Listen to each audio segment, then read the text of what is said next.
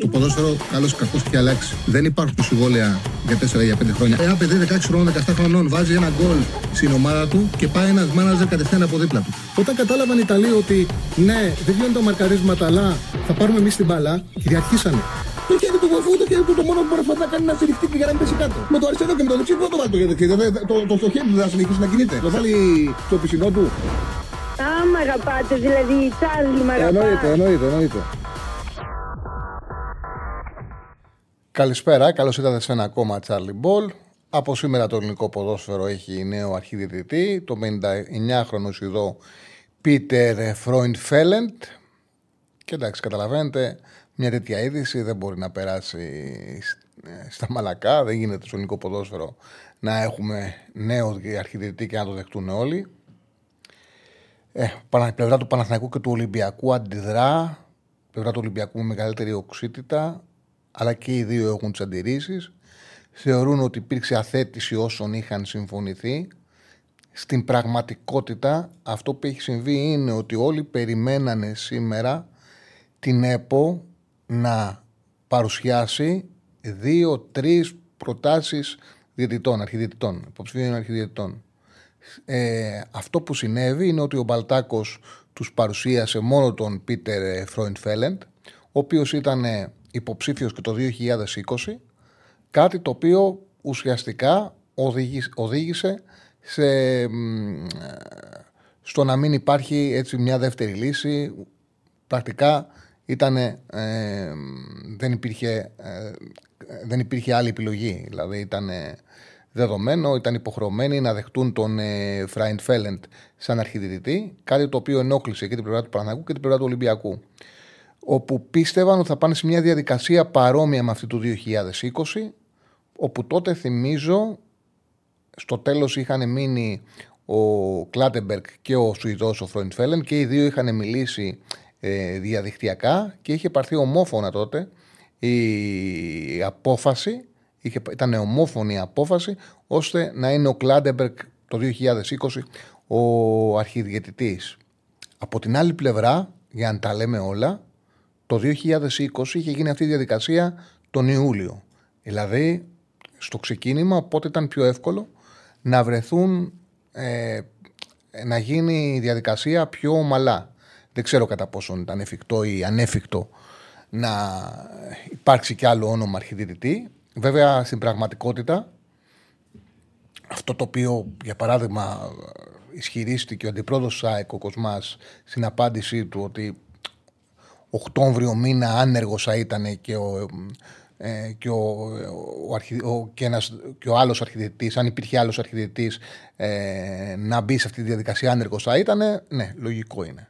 Ότι όταν πας Οκτώβριο μήνα σε αυτή τη διαδικασία, οι επιλογές σου είναι λίγες και σίγουρα θα είναι κάποιος ο οποίος ε, δεν έχει αυτή την εποχή κάποια δουλειά. Σε κάθε περίπτωση, έτσι και αλλιώς είναι μια θέση που είναι πάρα πολύ δύσκολο να πετύχεις, καθώς κάποιος θα κατακτήσει το πρωτάθλημα, θα κατακτήσει τους τίτλους. Αυτοί που δεν θα κατακτήσουν το πρωτάθλημα θα φωνάζουν. Αυτή είναι η πραγματικότητα. Ε, είναι δύσκολο να πετύχεις αυτή τη θέση. Έτσι και αλλιώς βλέπουμε και σε οριακά παιχνίδια που στο ποδόσφαιρο υπάρχουν πολλές φάσεις που δεν είναι δεδομένο ότι ε, ισχύει το Α ή το Β. Είναι στην κρίση των διαιτητών, ακόμα και σε αυτές τις φάσεις. Όποιος δεν την παίρνει, φωνάζει. Ε, δεν υπάρχει υπομονή, δεν υπάρχει το 50-50 στην Ελλάδα δεν έχει κανένας. Αυτή είναι η πραγματικότητα. Οπότε το πιο πιθανό είναι να υπάρξουν σύντομα αντιδράσεις και να αποτύχει και αυτός όπως και οποιοδήποτε αρχιδητή ε, αναλάμβανε αυτή τη θέση. Βέβαια είναι μια θέση που πληρώνεται καλά, όπου έχει και τις ε, πραγματικά δυσκολίες της. Ο συγκεκριμένος, ε, ο Σουηδός, 59 ετών Φράιν Φέλεντ, όπως είπαμε, ήταν υποψήφιος και το 2020, όταν δεν είχε πείσει. Είχε πείσει και τους τέσσερις διοκτήτε ομάδων περισσότερο η επιλογή του Κλάντεμπεργκ. Ε, από εκεί και πέρα φαίνεται, τουλάχιστον από αυτά που βρήκα, ότι δεν φαίνεται να έχει κάποια δουλειά από τότε. Ε, ήταν, ένας, ήταν διαιτητής από το 1997, το σήμα της FIFA στο πρωτάθλημα της Σουηδίας. Το σήμα της FIFA το πήρε το 2001. Σαν πρώτος διαιτητής, μεγαλύτερη του διάκριση ήταν που διαιτητές στο τελικό κυπέλου UEFA ένα match Rangers Zenit.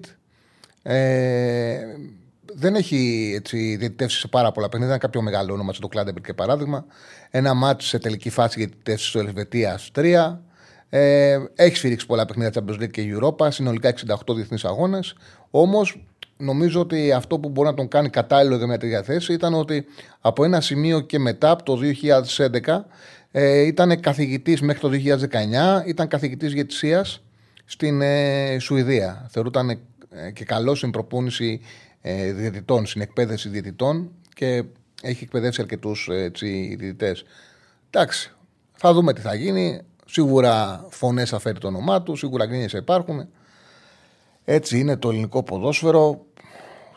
Ε, έτσι, έχουμε, έτσι το έχουμε συνηθίσει. Δεν μπορεί να αλλάξει, δεν μπορεί να είναι εξαίρεση ο νέος μας αρχιδιαιτητής. Λοιπόν, δεν θα πλατιάσω περισσότερο με το συγκεκριμένο θέμα. Απλά αυτό είναι το θέμα της ε, σημερινής ημέρας και γι' αυτό το λόγο ξεκινήσαμε έτσι. Θέλω να πω ότι είδα κάτι, επειδή είναι εβδομάδα εθνικής ε, ομάδας. Έχουμε την Παρασκευή το παιχνίδι στην Ιρλανδία με τους Ολλανδούς. Τη Δευτέρα παίζουμε με τους Ολλανδούς. Στην πράξη πρέπει να κάνουμε εμείς και τις τρεις νίκες, δηλαδή να εκμεταλλευτούμε μετά ότι τη τελευταία αγωνιστική τους Γάλλους τους έχουμε εντός έδρας και να φτάνουν οι τρεις νίκες ώστε να περάσουμε σαν ε, δεύτερη. Δεν είναι εύκολο. Δεν είναι εύκολο να κάνουμε το 3 στα 3 βασικά. Έτσι δεν είναι. Ε, ότι είναι παλιός γνωστός του Μάνταλου, το βρήκε τη Τσάρλι σου ξέφυγε, ούτε το βρήκα, ούτε μου ξέφυγε, ούτε ενδιαφέρει καν. Δεν νομίζω ότι, θα, ε, ότι είναι κάτι το οποίο παίζει κανένα ρόλο. Δεν ούτε μου το βρήκα, ούτε, ούτε το ήξερα ε, κιόλας. Δεν Θα δούμε τώρα πώ θα είναι ο συγκεκριμένος. Δεν μπορούμε να το κρίνουμε από πριν. Έτσι δεν είναι. Ασφαλώς θα ήταν προτιμότερη μια διαδικασία να υπάρχουν δύο-τρει γεητέ και να γίνει έτσι επιλογή. Θα ήταν δεδομένα καλύτερη μια τέτοια διαδικασία. Από εκεί και πέρα, βέβαια, το ξαναλέω, διαφορετικά μπορεί να γίνει κάτι τέτοιο ε, στις αρχές της σεζόν, πριν ξεκινήσει η σεζόν, και τελείως διαφορετικά όταν μπαίνουμε τώρα αρχές Οκτωβρίου. Ε, επίσης, επίσης κάτι, κάτι σημαντικό, η συμφωνία γίνεται μέχρι το καλοκαίρι. Οπότε το πιθανότερο είναι το καλοκαίρι να θα ξανακάνουμε αυτή τη συζήτηση να δούμε ποιος θα είναι ο επόμενος αρχιδιετής ή αν θα είναι όλοι ευχαριστημένοι με τον Σουηδό και θα συνεχίσουμε. Λοιπόν, αυτό που ήθελα να πω να σου αφήσουμε πίσω μας το θέμα και έκανε κάτι δηλώσεις ο Γκουστάβο Πογέτ στην ε, ΣΑΝ πρόσφατα. Έχει ξαναμιλήσει εκεί. Εντάξει, ήταν παίκτης, ήταν και προπονητής, έχει σίγουρα διασυνδέσεις φιλίες. Έχει ξαναμιλήσει λοιπόν στη συγκεκριμένη εφημερίδα και έχει ενδιαφέρον ρωτήθηκε για τους ε, κομμένους. Επειδή πολλοί κάνουν αυτή τη συζήτηση, εγώ έχω μια απάντηση για τον Δουβίκα, για τον Φορτούνη έχω πει. Έχω τους ενδιασμούς μου, μάλιστα μεγάλη σοβαρή ενόχληση για το συγκεκριμένο θέμα, για τον τρόπο που το διαχειρίστηκε ο Γκουστάβο Πογέτ. Για το γεγονός ότι έφτασε ένα σημείο να λέει ότι έχω ένα πάρα πολύ ωραίο τηλέφωνο. Είχα ένα πολύ ωραίο με τηλέφωνο με τον Φορτούνη και αυτό το οποίο πέτυχε στο πολύ ωραίο τηλέφωνο ήταν να, να εξασφαλίσει ότι ο συγκεκριμένος ποδοσφαιριστής θα είναι εκτός εθνικής ομάδας και το χαρακτήρισε πολύ ωραίο τηλεφώνημα. Λοιπόν, να δούμε τις απαντήσεις που έδωσε για τον Φορτούνη και για τον Δουβίκα. Ε, λέει: Έχω μιλήσει στο παρελθόν για τις αποφάσεις μου στην εθνική. Όταν βλέπετε, γύρω, όταν βλέπετε αρνητικότητα γύρω από Chelsea και Manchester, στην Αγγλία το ίδιο πράγμα συμβαίνει και στην Ελλάδα. Στις τελευταίες δύο κλήσεις εθνικής, οι πρώτοι ερώτησαν πάντα για παίκτες που δεν κλήθηκαν και ποτέ δεν με ρωτάνε για τους παίκτες που κάλεσα. Αλλά αυτός είναι ο τρόπος που δουλεύει το ποδόσφαιρο. Για το Φορτούνη υπάρχουν διαφορετικοί λόγοι για να αφήσεις παίκτες εκτός. Αλλά τώρα ο Φορτούνης αποσύρθηκε από την εθνική ομάδα και ήταν εξαιρετικός μαζί μου γιατί με κάλεσε να μου πει τους λόγους του. Ήταν μια προσωπική απόφαση και πάντα θα στηρίζω τις αποφάσεις των ποδοσφαιριστών. Δεν μου αρέσει να πιέζω τους παίκτες με τον ένα ή με τον άλλο τρόπο με τη γνώμη μου. Είναι ξεκάθαρο ότι πράττει ο Γουστάβο Πογέτ σαν να τον απάλαξε ο Φορτούνης. Δηλαδή το ότι σε αυτή την απόφαση, τώρα να είμαστε ειλικρινείς, ο Φορτούνης τον οδηγήθηκε από την ε, ε, επιλογή του Γκουστάβο Πογκέτη να μην τον καλέσει ε, στις κλήσεις του Ιουνίου, να μην τον συμπεριλάβει στην ομάδα που πήγε να παίξει στη Γαλλία και ουσιαστικά να πει ότι οι λόγοι ήταν τακτικοί, για λόγους τακτικής. Οπότε για να μην βάλει, γιατί είναι ένας παίκτης ο Φορτούνης, ο οποίος είναι πραγματικά πολύ υψηλής ποιότητας. Είναι ο πιο ποιοτικός ποδοσφαιριστής που διαθέτει το ελληνικό ποδόσφαιρο. Και δεν φρόντισε όλο αυτό το διάστημα ο Κουστάβο Πογέτ να πάει να τον, να τον καλέσει, να συζητήσουν, να του εξηγήσει τους λόγους, να του δείξει την επιθυμία του να επανέλθει στην εθνική ομάδα. Και τον περίμενε να τον καλέσει και όπως είπε ο ίδιος, δεν ήταν διατεθειμένος να του πει το παραμικρό για να τον πείσει να παραμείνει. Δηλαδή ουσιαστικά είναι σαν να τον απάλαξε, να τον ακούφισε αυτή η απόφαση του Φωτού, να τον καλέσει ο ίδιος και να φέρει τον εαυτό του εκτός εθνικής ομάδας. Κάτι το οποίο εντάξει είναι ενοχλητικό, ό,τι και να πιστεύει ο καθένας.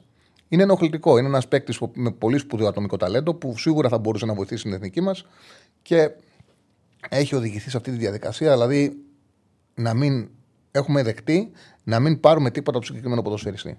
Για το Δουβίκα τώρα, για τη μην κλείσει του, είναι ένα άλλο κομμάτι. Απλά το διαβάζω γιατί πολλοί το έχουν στο μυαλό τους να δούμε και την σκέψη του προπονητή. Λέει: Το να αφήσω εκτός τον Δουβίκα είναι μια διαφορετική κατάσταση.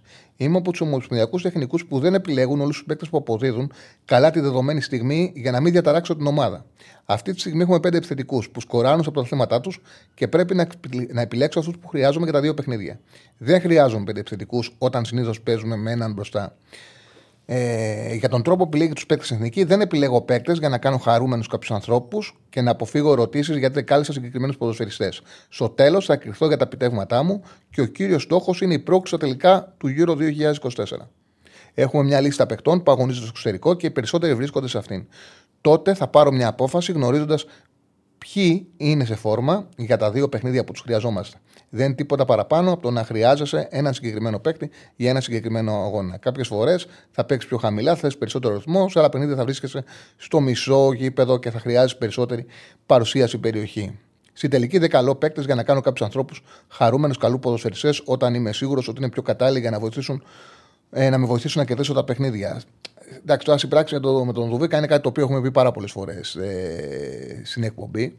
Πάρα πολλές φορές ότι η εθνική μας ομάδα ε, έχει ε, τρεις σέντερφορ. Τρεις είναι στην πραγματικότητα, τέσσερις σέντερφορ. Είναι ο Ιωαννίδης, Παυλίδης, Γιακουμάκης και Δουβίκας. Παίζει όντως ένας, οπότε δεν είναι εύκολο. Δεν είναι εύκολο να καλέσει και τους τέσσερις. Για την περίπτωση του Φορ. Όποιος και να έμενε έξω, δηλαδή Φανταστείτε να μείνει έξω ο Παυλίδης. Φανταστείτε να μείνει έξω ο Ιωαννίδης. Φανταστείτε να μείνει ο Γιακουμάκης. Θα υπήρχε γκρίνια. Ε, οπότε ε, για μένα είναι άλλη κουβέντα για τον Δουβίκα. Τον καταλαβαίνω τον προπονητή.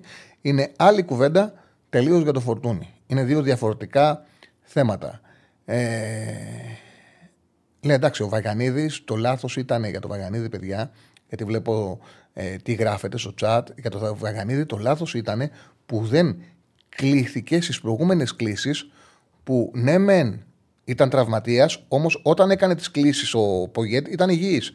Μετά από δύο μέρες δεν τον είχε καλέσει και μετά από δύο μέρες ο συγκεκριμένος ποδοσφαιριστής τραυματίστηκε. Λοιπόν, να βάλουμε πρώτα το poll για την εθνική, Στέφανε; OK. Okay.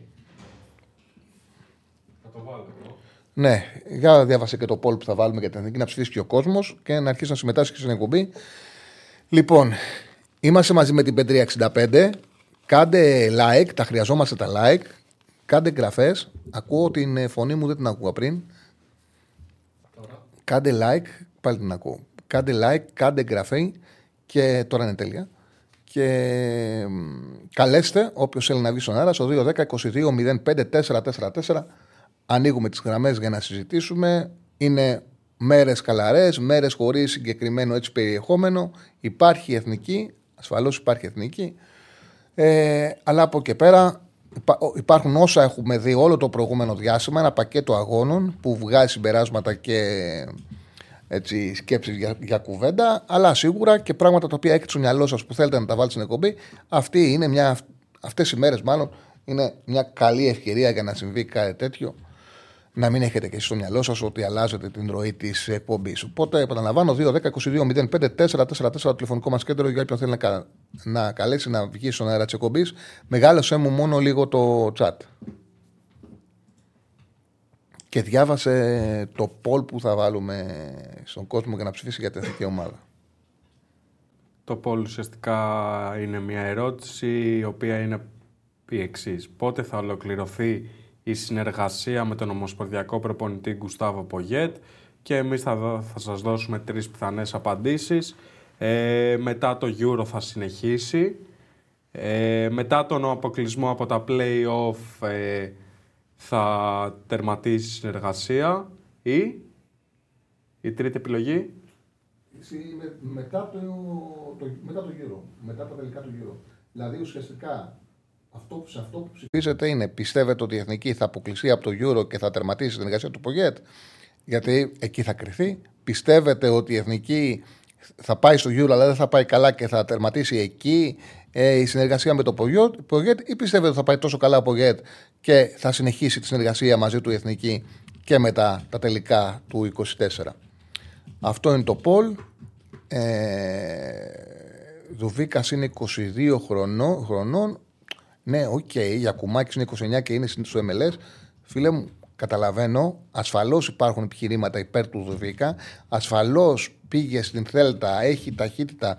Ο, εγώ τον Δουβίκα θα το καλούσα γιατί ο Δουβίκας μπορεί να παίξει και στα άκρα. Είναι γρήγορος, έχει ταχύτητα.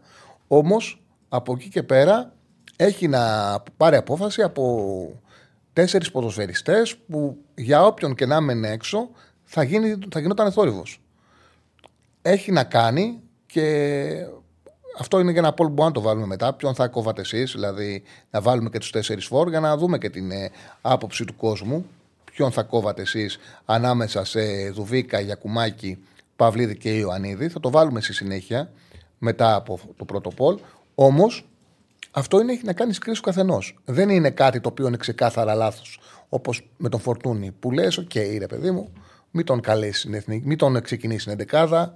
Έχει, να έχεις ηγέτη τον Μπακασέτα. Λογικό. Κατανοητό. Δεν μπορεί να τον αποφασίσει να μην πάρεις τίποτα από τον συγκεκριμένο ποδοσφαιριστή και να το κάνεις έτσι εύκολα και αβίαστα και δεν τρέχει και τίποτα, δεν τρέχει κάστανο. Γι' αυτό αυτό κάνει ο Πογέτ. Δεν παίρνει το φορτούνι και δεν τρέχει κάσανο. Εντάξει. Και αυτό είναι λίγο. Αυτό είναι παράλογο. Λοιπόν, Ανανέωσε μου το chat μέχρι να καλέσει ο κόσμος. Ανοίγουμε τις γραμμές στο 2-10-22-05-444. Πιο νωρίς σήμερα. Ε, για να μιλήσει ο κόσμος, δεν υπάρχει και, έτσι, και σοβαρή επικαιρότητα να σχολιάσουμε. Ε, λοιπόν, πιστεύεις θα πάει με δύο κόφτες στην ε, Ιρλανδία; Είναι ακόμα νωρίς για να μιλήσουμε βεβαιότητα από άψη ρεπορτάζ, αν θα πάει με δύο κόφτες ή όχι. Έχει ενδιαφέρον τι θα κάνει από την άποψη ότι δεν πήγαμε καλά με τους Ολλανδούς, πήγαν καλά τα χαφ. Ε, σίγουρα είναι νωρίς ακόμα. Η εθνική, ε, έτσι όπως είναι τα πράγματα, την νίκη χρειαζόμαστε. Για το διπλό πράγμα να παίξουμε. Για το φίλο που λέει, αν έχω δει στο ο Beckham, ε, τη σειρά του Beckham στο Netflix, ουσιαστικά ντοκιματέρ είναι. Το ξεκίνησα χτε, είδα το πρώτο μισό, πράγματι είναι εξαιρετικό. Πράγματι είναι εξαιρετικό. Είδα στο Netflix την, ε, που είναι σειρά, δεν είναι ντοκιματέρ, τη ζωή του, του Ταπί, του Μπερνάρ Ταπί. Έχει πάρα πολύ ενδιαφέρον, ωραία σειρά κι αυτή. Ε, Όντως είδα ότι έχει γίνει πάρα πολύ καλή δουλειά με του Μπέκαμ. Ε, το ξεκίνησα χτες, θα τη συνεχίσω. Ένα σχόλιο για τον προπονητή του Ολυμπιακού. Τι ψήφισες, μετά τον αποκλεισμό από τα playoff, ψήφισες; Mm. Μάλιστα. Ε, για να δω και το πριν ξεκινήσει ο κόσμος να ψηφίσει. Το χάσαμε. Δεν πειράζει. Ε, εντάξει, δεν πειράζει. Προχωράμε. Πιο φορμαρισμένος λέει ένας φίλος είναι ο Ιωαννίδης. Ε,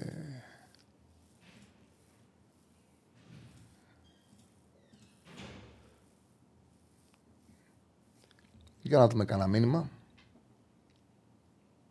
Για ανέβασε μου λίγο αυτό με το Μαρτίνεθ, αν μπορείς λίγο παραπάνω. Ε, ένα σχόλιο για το προπονητή του Ολυμπιακού μετά την ισοπαλία ήταν στην Τόμπαλα επειδή δεν μπήκα, δεν ε, μπήκα στην Παρασκευή. Κοίταξε, για το Μαρτίνεθ έχουμε κάνει πολλές συζητήσεις και νομίζω ότι είναι ξεκάθαρα ένας προπονητής ο οποίος είναι. Ε, την έχει μαζέψει την ομάδα, την έχει βελτιώσει πάρα πολύ. Είναι καλός δουλευτής. Έχει δουλέψει καλά το ρόσερ του Ολυμπιακού. Έχει φτιάξει μια ομάδα με φυσική κατάσταση μια ομάδα. Ε, κατάφερε να, να πάρει ένα σύνολο παικτών και πολύ γρήγορα να φτιάξει σταθερές. Βρήκε και το σύστημα που τον κάνει πιο ελκυστικό, πιο επιθετικό. Από εκεί και πέρα έχει πάρθει αρχικά μια απόφαση με το κέντρο της άμυνας που το συζητάμε συνέχεια ότι αν μας πει κάποιος στο τέλος σεζόν ότι θα κάνουν καλή χρονιά Ρέτσος Ντόι, Φρέιρε, μοιάζει σαν να είναι εξασφαλισμένη η πτυχία του Ολυμπιακού. Αλλά αυτό δεν μπορεί να το πεις με ασφάλεια. Και από εκεί πέρα δείχνει ότι στις αλλα... οι αλλαγές του γίνονται με βάση. είναι προαποφασισμένες. Για να το πω έτσι, πώς το έχω στο μυαλό μου. Δηλαδή ότι δεν γίνονται με βάση την εικόνα του αγώνα, αλλά γίνονται με βάση το τι έχει αποφασιστεί πριν τα παιχνίδια, ώστε οι παίκτες να μην βαρεθούν παραπάνω. Και αυτό πάρα πολλές φορές χτυπάει άσχημα στο μάτι.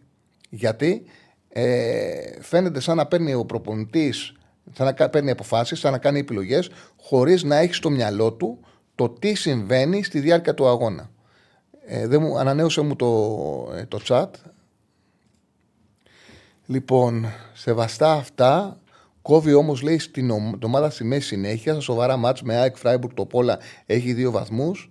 Ε, έχουμε φάει μόλις δύο γκολ στην Ελλάδα και πέντε στην Ευρώπη. Είναι μια πραγματικότητα αυτή, αλλά OK. Okay, να μην βιαζόμαστε έτσι. Να μην βιαζόμαστε. Ο Ολυμπιακός έχει κάνει ένα καλό ξεκίνημα. Θεωρώ ότι πιο καλά θα πατάμε στα πόδια μας στο επόμενο διάστημα. Δηλαδή, στο επόμενο πακέτο αγώνων που ο Ολυμπιακός έχει ένα πάρα πολύ δύσκολο πρόγραμμα, εκεί θα πατάμε γερά στα πόδια μας για τον Μαρτίνεθ και θα, έχουμε μεγαλύτερη, θα μιλάμε με μεγαλύτερη ασφάλεια. Πάμε στον κόσμο που έχει καλέσει, πάμε στο πρώτο φίλο. Χαίρετε. Χαίρετε, φίλε. Έλα, Τσαλή. Έλα, φίλε μου. Τι έγινε, βγήκα κιόλας; Ναι, ναι, ναι, κατευθείαν. Δέκα δευτερόλεπτα περίμενα. Πρώτη Για, φορά. για πάμε. Ε, ο, Νί- ο Νίκος είμαι φίλο μου από Κέρκυρα. Έλα, Νίκο. Ε, έχω, έχω, έχω γίνει τακτικός νομίζω, ε. Ε, βέβαια. Υπερβάλλεις για φορτούνι, Τσάρλι. Πού υπερβάλλω, ρε φίλε; Ποια είναι η υπερβολή για το φορτούνι. Δεν μπορώ να καταλάβω το μήνυμά σου, πραγματικά. Πεχταράς είναι ο Φορτούνης.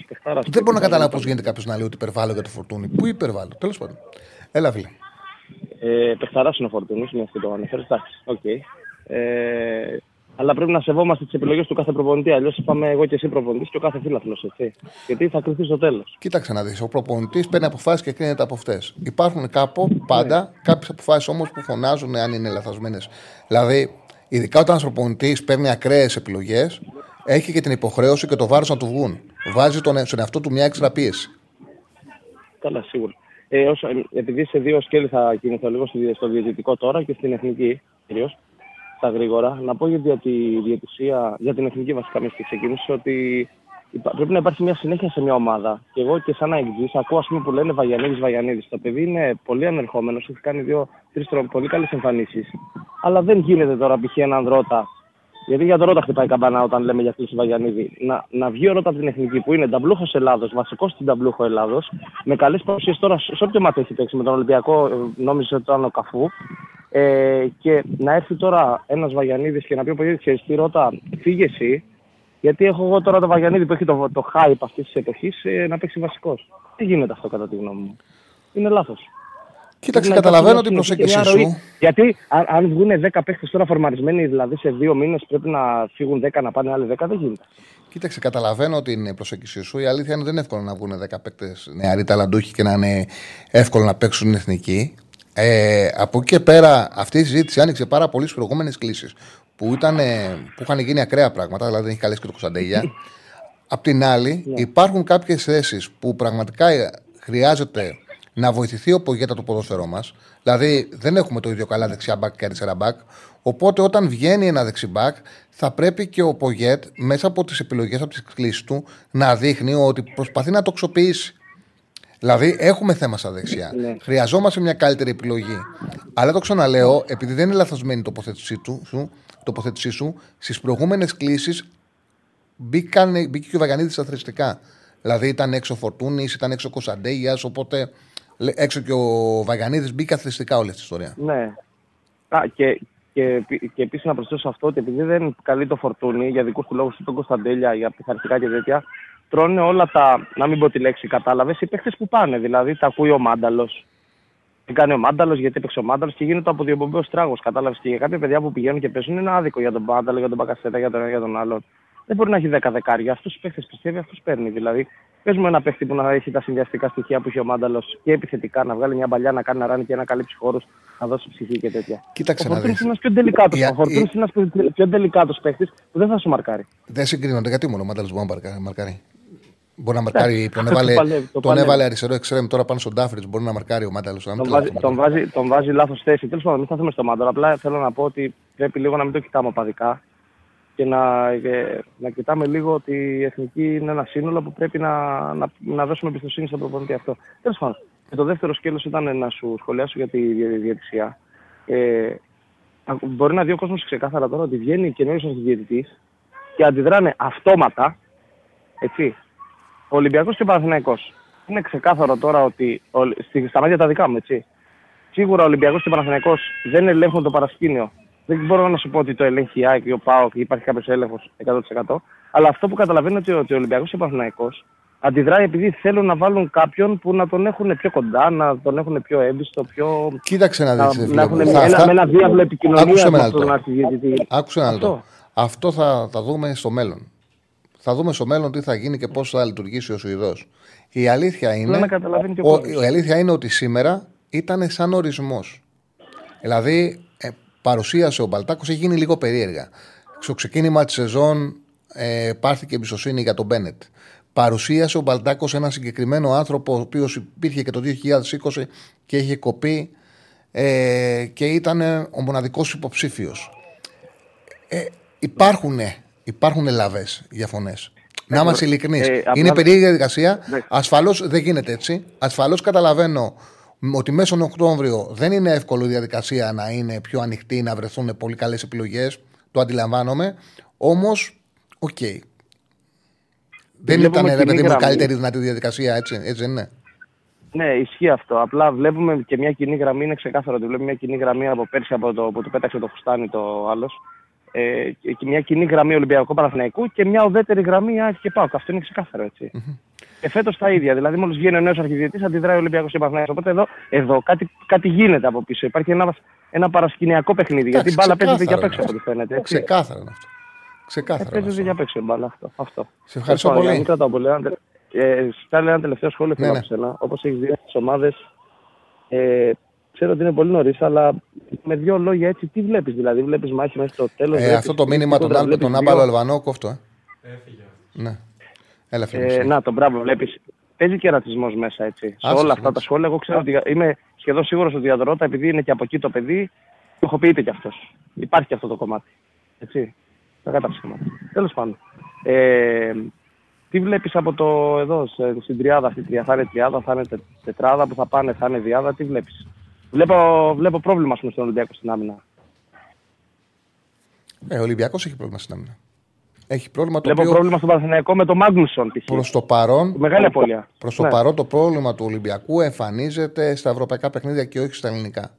Προς το παρόν. Δεν έχει παίξει πολύ- ένα ντέρμπι. έχει Βέβαια, παίξει ένα ντέρμπι μόνο. γι' βέβαια αυτό. το ξαναλέω ότι ο Ολυμπιακός στα ευρωπαϊκά παιχνίδια που εμφανίστηκε πρόβλημα ήταν μάτς που κυριάρχησε. Οπότε πρέπει να περιμένουμε να δούμε το τι θα συμβεί και αν κάποια στιγμή αρχίσει να βγαίνει και στα ελληνικά παιχνίδια. Ο Πανακό Στάλε έχει πρόβλημα με τον Μάγκρουσον. Εντάξει.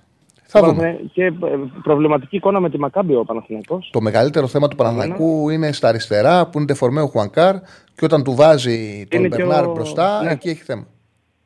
Ο Μπερνάρ μπροστά και το άλλο το παιδί το Γετβάη που έχει παίξει όλα τα μάτια και είναι κουρασμένος. Και δεν του ταιριάζει να παίζει αριστερό στόπερ. Ναι. Εγώ βλέπω, δεν ξέρω, εγώ αμφίροπο το βλέπω πάντως και φέτος Τσάρλι, αλλά τη βλέπω πάντως μέσα στους διεκδικητές στην ΑΕΚ, σαν να τη βλέπω πολύ καλά και φέτος, γιατί οι άλλοι δεν είναι ακόμα δηλαδή, δεν τους βλέπω και πάρα πολύ έτοιμους να, τις, ε, να την αμφισβητήσουν. Θα Αυτή είναι η δούμε, άποψή θα μου. δούμε, θα δούμε. Σε ευχαριστώ πολύ. Τέλος πάντων. Σαν να εκδίσει πάντα επηρεασμένος Ναι, από εντάξει, το- κατανοητό από τα είναι. αισθήματα. Κατανοητό Τέλος πάντων, είναι. Ωραία συζήτηση, Τσάρλι, ωραία συζήτηση. Να είσαι Καλή καλά. συνέχεια. Να είσαι καλά. Το θέμα της ΑΕΚ, ε, το θέμα της ΑΕΚ είναι ότι ε, είναι πολλά τα παιχνίδια που παίζει. Ε, δεν είχε συνηθίσει κάτι τέτοιο. Από εκεί και πέρα είναι μάτσα τα οποία είναι πολύ υψηλή έντασης. Στην Ευρώπη παίζει αυτή με πολύ υψηλή ένταση και αρχίζει να τις, ε, να φαίνεται. Δηλαδή είναι μια νέα πραγματικότητα αυτό το οποίο συμβαίνει φέτος σε σχέση με, πε- με, με πέρσι. Όπου αρχίζει και βγάζει προβλήματα τα οποία δεν είχαμε σκεφτεί, ρε παιδί μου, ότι θα βγουν στο ξεκίνημα της σεζόν. Δηλαδή, τι λέγαμε, γιατί το ποδόσφαιρο έχει αυτή την ιστορία. Το ποδόσφαιρο μπορεί να κάνεις άλλες συζητήσεις και άλλες τελικά να προκύπτουν. Έχουν μεγάλη διαφορά από περίοδος σε περίοδο οι κουβέντες που γίνονται. νιώθεις ότι ο χρόνος κυλά με ένα περίεργο τρόπο. Τι συζητάγαμε για την ΑΕΚ. Για την ΑΕΚ συζητάγαμε ότι χρειάζεται καλύτερο φύλακα, χρειάζεται καλύτερο στόπερ, χρειάζεται καλύτερα μπακ, χρειάζεται καλύτερο αμυντικό χαφ. Ξαφνικά μέσα στα παιχνίδια βλέπουμε ότι. Ε, ναι, θα μιλήσω για τον Αζάρ. Ε, βλέπουμε ότι υπάρχει σοβαρό πρόβλημα στην κορφή της επίθεσης. Δεν παίρνει γκολ από το σέντερ φορ. Αυτό δεν περιμέναμε ότι θα συμβεί. Όμως βγάζει μυϊκά ο, ο Λιβάι εύκολα και βλέπουμε ότι οι παίκτες σαν τον Πόνσε και σαν τον Φαν Βέερτ που δεν έχουν την ίδια ένταση, δεν έχουν τα ίδια τρεξίματα, δεν, έχουν, δεν βγάζουν την ίδια ενέργεια, δεν μπορούν να καλύψουν το ποδόσφαιρο του προπονητή, του Αλμέιδα. Δεν μπορούν να αντικαταστήσουν αυτοί οι ποδοσφαιριστές με τίποτα τον ε, Λιβάη Γκαρσία και είμαστε τώρα στα μέσα του Οκτώβρη και η ΑΕΚ δεν έχει πάρει γκολ από τον Λιβάη Γκαρσία, δεν έχει πάρει γκολ από τον Φανφέρ, έχει πάρει δύο τέρματα από τον Πόνσε με ε, προβληματικές εμφανίσεις. Και είναι ένα θέμα στο προηγούμενο παιχνίδι. Αναγκάστηκε και έβαλε τον Ραούχο. Θεωρώ ότι θα δούμε περισσότερο πλέον τον Ραούχο στην κορφή της επίθεσης. Ε, Όλες οι ομάδες έχουν ένα πρόβλημα, κάποια μειονεκτήματα, κάποια πλεονεκτήματα. Και οι τέσσερις που πάνε να διεκδικήσουν το πρωτάθλημα. Δεν υπάρχει πλήρης ομάδα και είναι λογικό αυτό. Ε, το, τι θα υπερκα... Ε, το τι θα υπερκεράσει το άλλο. Για την ΑΕΚ, πάμε στη γραμμή, στο φίλο που περιμένει. Για την ΑΕΚ είναι για μένα σημαντικό, το έγραψα και στο μενό μου κείμενο στο site των στους Μπεταράδες, στο site, ότι η ΑΕΚ είναι μια ομάδα που σου δείχνει ότι έχει αποκτήσει την νοοτροπία του νικητή, έχει παίκτες πολεμιστές και αν δεν της ξεφύγει το πρωτάθλημα, δηλαδή αν δεν της ξεφύγει ο πρώτος, θα, ε, το γεγονός ότι θα κρυθεί ο τίτλος, κρίνεται ο τίτλος στα playoff, είναι υπέρ της. Δηλαδή δείχνει στα παιχνίδια υψηλής δυσκολίας ότι είναι ανταγωνιστική. Πάμε στον επόμενο φίλο. Χαίρετε. Χαίρετε, φίλε. Καλησπέρα, Τζάρλι. Καλησπέρα. Κώστας από Θεσσαλονίκη, Παουτσής. Έλα, Κώστα. Ε, είμαι, νιώθω υπέροχα που είμαι ο επόμενος μετά από αυτό τον υπέροχο αντικειμενικό έκτσι που ήταν πριν που πήγε να μας βγάλει το μάνταλο κάτι ανάμεσα σε Τόνι Κρός και Μόντριτς και το Ρότα Καφού και Ντάνι Άλβες. Πολύ εντάξει, ότι είναι άποψή του. Όχι, εντάξει, ναι, προφανώς. Ε, από εκεί και πέρα, εγώ ήθελα να σε ρωτήσω λίγο για το ΠΑΟΚ την Πέμπτη, γιατί δυστυχώς δεν κατάφερα να παρακολουθήσω καθόλου την εκπομπή. Πώς σου φάνηκε ο ΠΑΟΚ ε, στο μάτς με την Άιντραχτ, αν παρακολούθησε τον αγώνα; Είδα περισσότερο το Σαββατοκύριακο. Κάτι πήγες να πεις; Ε, και να, κάτι για τον Πογέτ συνέχεια που θέλω να ρωτήσω. Ωραία, κοίταξε. Για τον Πάουκ είδα το παιχνίδι το Σαββατοκύριακο. Γιατί την Πέμπτη το βράδυ λέω το Παναθηναϊκό. Τον είδα το Σαββατοκύριακο. Είδα, είδα το μάτς με την Άιντραχτ αρκετά μεγάλο διάστημα. Το πρώτο ημίχρονο ήταν πολύ, είχε πολλούς χώρους. Η Άιντραχτ είναι μια ομάδα η οποία έπαιξε πάρα πολύ ψητικά, έπαιξε πολύ κάθετα και ήταν ένα παιχνίδι πάνω κάτω που και ο Πάουκ μπορούσε να κάνει, να κάνει εύκολα φάση, να κάνει εύκολα γκολ. Ήταν καλός και ο Μεϊτέ, πήγε πολύ μπάλα πάνω του. Ε, μοίρασε ωραία το παιχνίδι. Μοίρασε πάρα πολύ ωραία, αλλά είχε χώρους. Δηλαδή δεν είχε πίεση ο, ο Γάλλος στον άξονα, αλλά δεν παίρνει την μπάλα, είχε μέτρα, χώρους για να πάρει αποφάσεις και έδινε την μπάλα σωστά δεξιά και αριστερά. Και βοηθήθηκε πάρα πολύ ο Πάουξο να έχει καλή ανάπτυξη του παιχνιδιού. Νομίζω ότι στην επανάληψη κουράστηκε πάρα πολύ ο Μέιτε. Δηλαδή, όσο καλό ήταν στο πρώτο, τόσο κακός ήταν στο δεύτερο. Πήγαινε το παιχνίδι ακόμα και να το χάσει. Όμως είχε μια θετική ενέργεια. Δεν ξέρω αν πήγε στο γήπεδο. Ένιωθα ότι είχε μια θετική ενέργεια η Τούμπα. Ήταν μια ατμόσφαιρα, ήταν σαν. Το είχαν πάρει το μάτι τους επειδή ήταν και το τελευταίο μιας διαδικασίας αγώνων. Το είχαν πάρει σαν μια γιορτή. Και πιστεύω ότι αυτή η θετική ενέργεια που υπήρχε στο τέλος βοήθησε τον Πάουκ να πάρει, να πάρει τη νίκη. Θα ήταν και άδικο, όχι γιατί με βάση εικόνας έπρεπε να κερδίσει ο Πάουκ. Το ξαναλέω, ροντό ήταν το μάτς και είχε και πολλές τελικές η Άιντρακτ. Όχι μεγάλες ευκαιρίες, αλλά είχε τελικές. Ήταν άδικο να χαθεί η νίκη από λάθος του με διαφορά καλύτερου του παίκτη αυτή την περίοδο του Κουλεράκη. Για μένα ο Κουλεράκης είναι ο πιο βελτιωμένος παίκτης από πέρσι μαζί με τον Γιόνσον στο ελληνικό ποδόσφαιρο. Και πριν είναι Έλληνας, είναι ο πιο βελτιωμένος ο Κουλεράκη.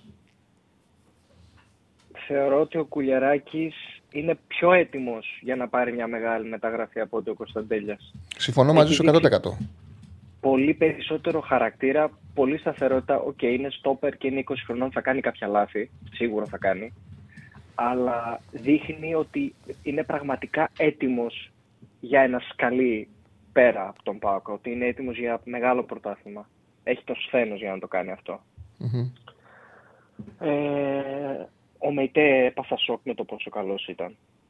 Έπαθα σοκ. Δηλαδή από εκεί που έβλεπα ένα τύπο που ήρθε για τουρισμό ότι έκανε απίστευτα πράγματα στο μάτς, μέχρι που τα έπαιξε. Τώρα αυτά, αυτά για τον Μπάκ. Είχε μεγάλη πτώση στο δεύτερο ημίχρονο όμως. Στο δεύτερο Ναι, ημίχρονο είχε πάρα μεγάλη πολύ. πτώση. Έπεσε, έπεσε πάρα πολύ. Και ο Σντόεφ δεν ήταν τόσο καλός, αλλά φάνηκε με το που μπήκε ο Σβάμπ που ήταν πολύ χειρότερος. Μμμ. Εκεί φάνηκε η διαφορά το ότι όντως πρόσφερε κάποια πράγματα ο Σντόεφ τα οποία δεν τα έβλεπες μέχρι που τα έχασες. Ναι. Από εκεί πέρα, τε, τέλος με τον Μπάκο, όσον αφορά τον Μπογιέτ, θεωρείς ότι τον Κωνσταντέλια τον κάλεσε επειδή έφαγε πολύ σκατό την προηγούμενη φορά και είπε να το αποφύγει, γιατί αυτό δημιουργεί κάποια άλλα προβλήματα όσον αφορά τη φυσιογνωμία Πογιέτ, ή ότι κατάλαβε ότι ο Κωνσταντέλιας είναι ένας παίκτης που πρέπει να είναι μέσα στην εθνική. Κοίταξε, ο ίδιος ο Πογέτ, θα σου πω, ένιωσε την ανάγκη να καλέσει τους ανθρώπους του Πάου και να εξηγήσει. Το οποίο τι σημαίνει; Το οποίο σημαίνει ότι ήταν μια επιλογή που δεν ήταν.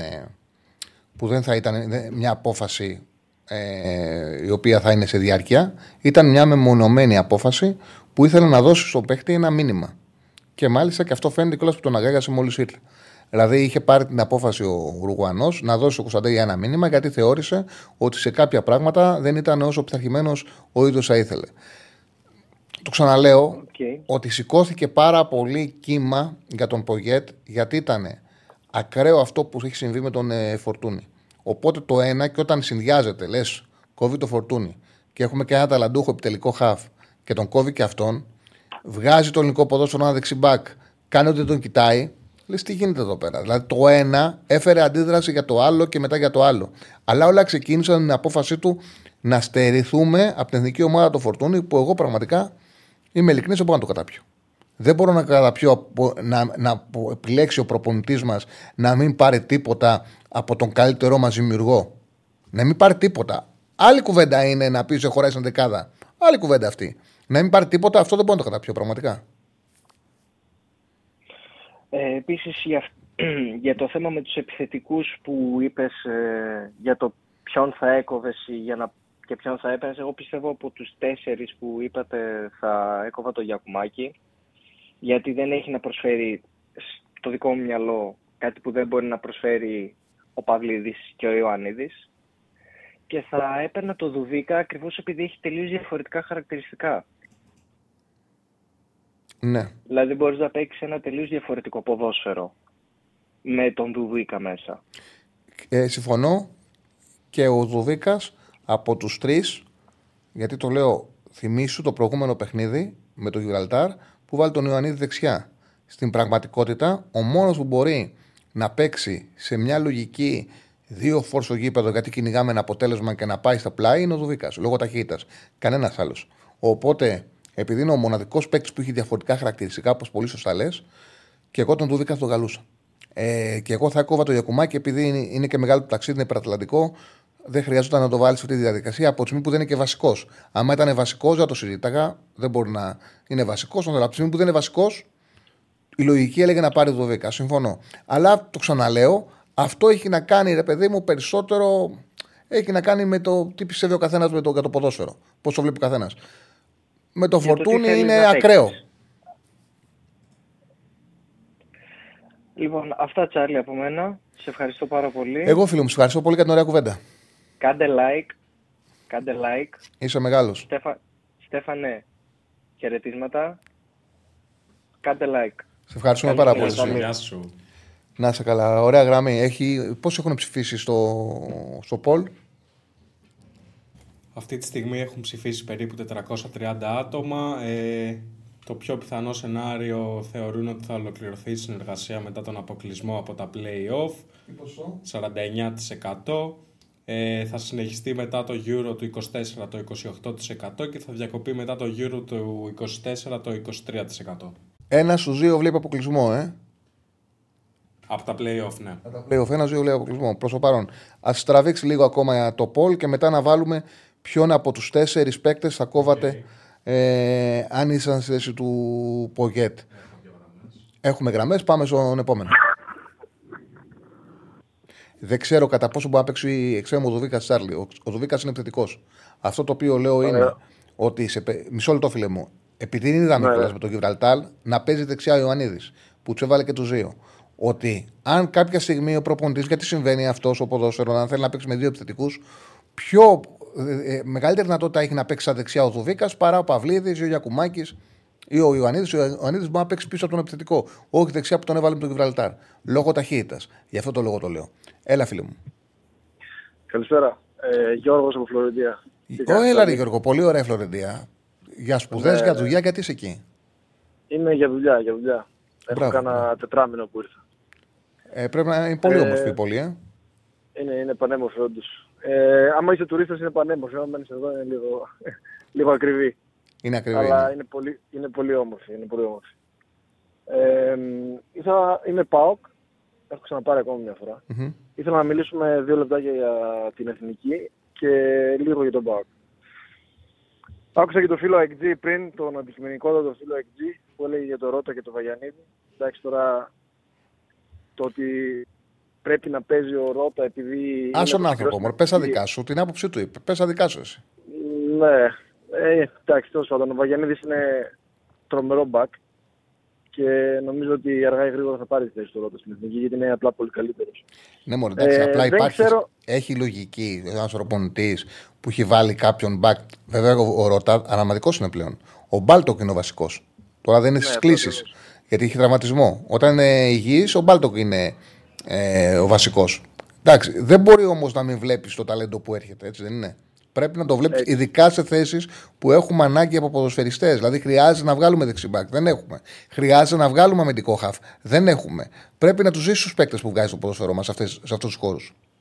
Έτσι ακριβώς. Ειδικά το δεξιμπάκ που πονάμε, γιατί έχουμε 8 αριστερά μπακ Ναι, ναι. και βλεπτικά έχουμε 5-6 πολύ πολύ καλά αριστερά μπακ. Ε, και δεν έχουμε ούτε ένα. Είναι πολύ, το πολύ καλό ανάποδο από ό,τι συμβαίνει στον υπόλοιπο ποδοσφαιρικό κόσμο. Δηλαδή, ακριβώς, συνήθως είναι- οι ομοσπονδιακοί βάζουν δεξί μπακ ή δεξιοπόδαρο αριστερά, γιατί δεν βγάζουν αριστερά μπακ. Εμείς έχουμε γεμίσει αριστερά μπακ, δεν έχουμε δεξί. Ναι. Ακριβώς. Είναι μια κατάσταση όπως τον, τον Πάοκ με τα αριστερά στόπερ, που είναι λίγο παράδοξο. Ε, δεν, διάβασα πριν λίγες μέρες ότι δεν έχει καλεστεί ο Δουδίκα, αλλά δεν είμαι και σίγουρος. Ναι, δεν τον έχει καλέσει. Να Ναι. ρωτήσω. Δεν τον έχει Δεν καλέσει. τον αυτός έχει είναι. Μμμ. Εντάξει. Σ' άκουσα λίγο που μιλούσες τώρα που σε πήρα. Τραγικό να με καλέσει τον Δουδίκα. Μετά από τέτοια μεταγραφή που έκανε και είναι και σε πολύ καλή κατάσταση. Δεν είναι μόνο η μεταγραφή. Ε, από την άλλη, καταλαβαίνω ότι έχει πολλά center for καλά και σε καλή κατάσταση, αλλά τώρα νομίζω ο Δουδίκα θα πρέπει να, έχει, να τον έχει καλέσει. Ε, Επίσης για τον Πάο ήθελα να πω δύο κουβέντες. Είχαμε μιλήσει την προηγούμενη φορά πριν αρκετό καιρό. Βασικά στο προηγούμενο μάτι της Εθνικής που δεν τα πήγαμε και πολύ καλά ε, με την Ολλανδία.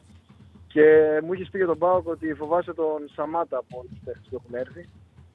Η αλήθεια είναι ότι βγήκες λίγο αληθινός γιατί δεν έχει αποδώσει τα μέγιστα.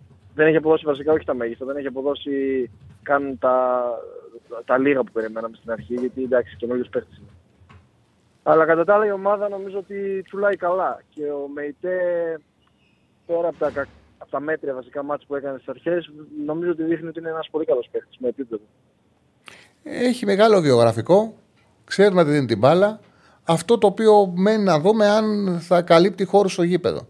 Γιατί τον βλέπουμε να κινείται σε ένα χώρο εκτός από το πρώτο ημίχρονο με την Άιντραχτ που ήταν το καλύτερό του ε, με τα χρώματα του Πάουκ. Τώρα ένας ποδοσφαιριστής που έχει φορέσει τόσες μεγάλες φανέλες να ήταν αυτό το οποίο είδαμε στα πρώτα του παιχνίδια δεν το πιστεύω κι εγώ.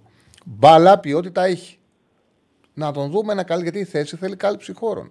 Και ειδικά όταν βλέπεις ότι ο, ο Λουτσέσκου σκέφτεται, δεν το σκέφτεται το ΜΕΙΤΕ με τον Τζιγκαρά, δεν τον έχουμε δει ποτέ μαζί. Σκέφτεται το ΜΕΙΤΕ με τον Οσντόεφ, σκέφτεται το ΜΕΙΤΕ με τον ΣΒΑΜ.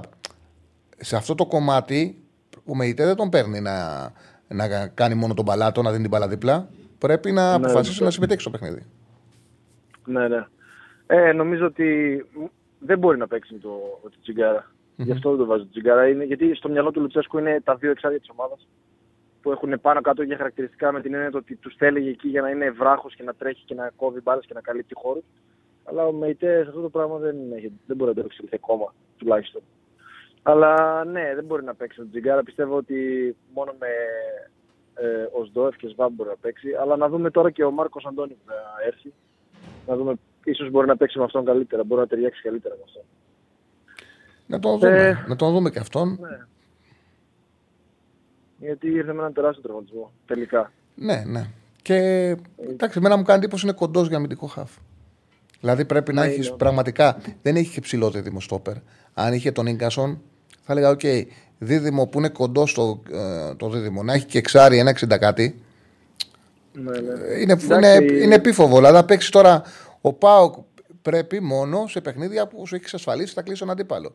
Αλλά η εντεκάδα Ναι, του με κοντό εξάρι, με ητέ, ε, στόπερ, ενκό, κουλεράκι, μπακ, ε, μπάμπα και τζιόρα ή βιερίνια είναι κοντή. Είναι κοντή, δηλαδή έχει πρόβλημα με συμπίεση.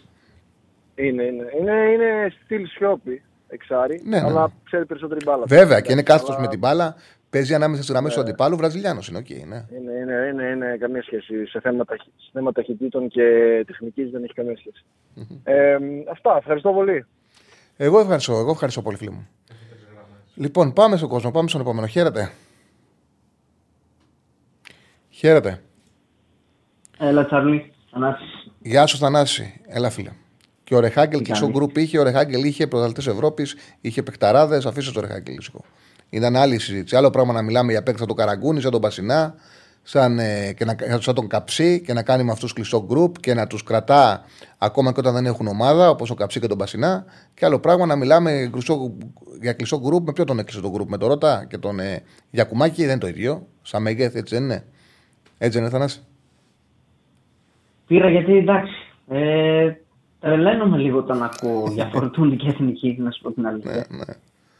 Ε, είναι αστείο νομίζω. Εντάξει, ποδόσφαιρο είναι, ο καθένας έχει τη γνώμη του, οκ.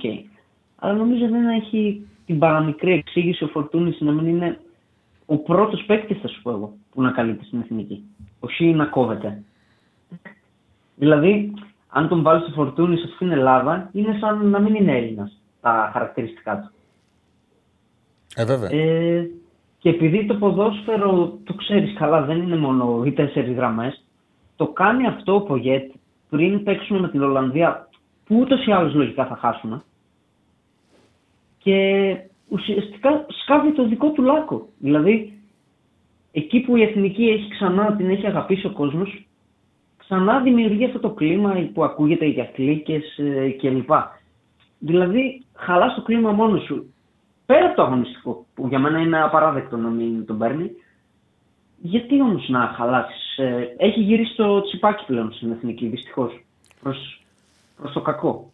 Και εγώ έτσι νιώθω και το λέω συχνά όταν ένας προπονητής, γιατί λέμε ο- ο προπονητής κρίνεται στο γήπεδο αποτελέσματα. Υπάρχει όμως μια λεπτομέρεια. Όταν ένας προπονητής παίρνει αποφάσεις που είναι εντελώς έξω από την κοινή λογική, βάζει όπως πάρα πολύ σωστά το, λέ- που το είπες, πίεση στον εαυτό του, γιατί ο μοναδικός δρόμος μετά είναι η επιτυχία.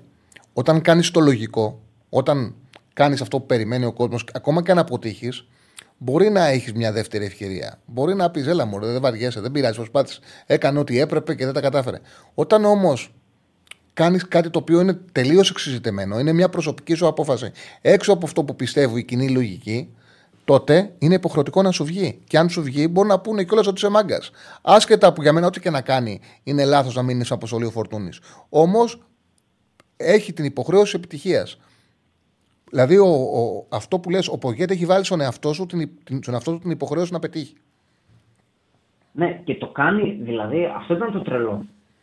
Αυτό που λες, ότι όταν κάνεις αυτές τις άκρος περίεργες κλήσεις, δηλαδή πρέπει να κερδίσεις για να γίνεις πρώτος μάγκας και να, και να τους πεις με κράζετε όλοι και δείτε εγώ κέρδισα. Και το κάνεις πριν το εκτός έδρας με την Ολλανδία, που όποιος και να φέρεις κατά 90% θα χάσεις. Βέβαια. Είναι ανεξήγητο.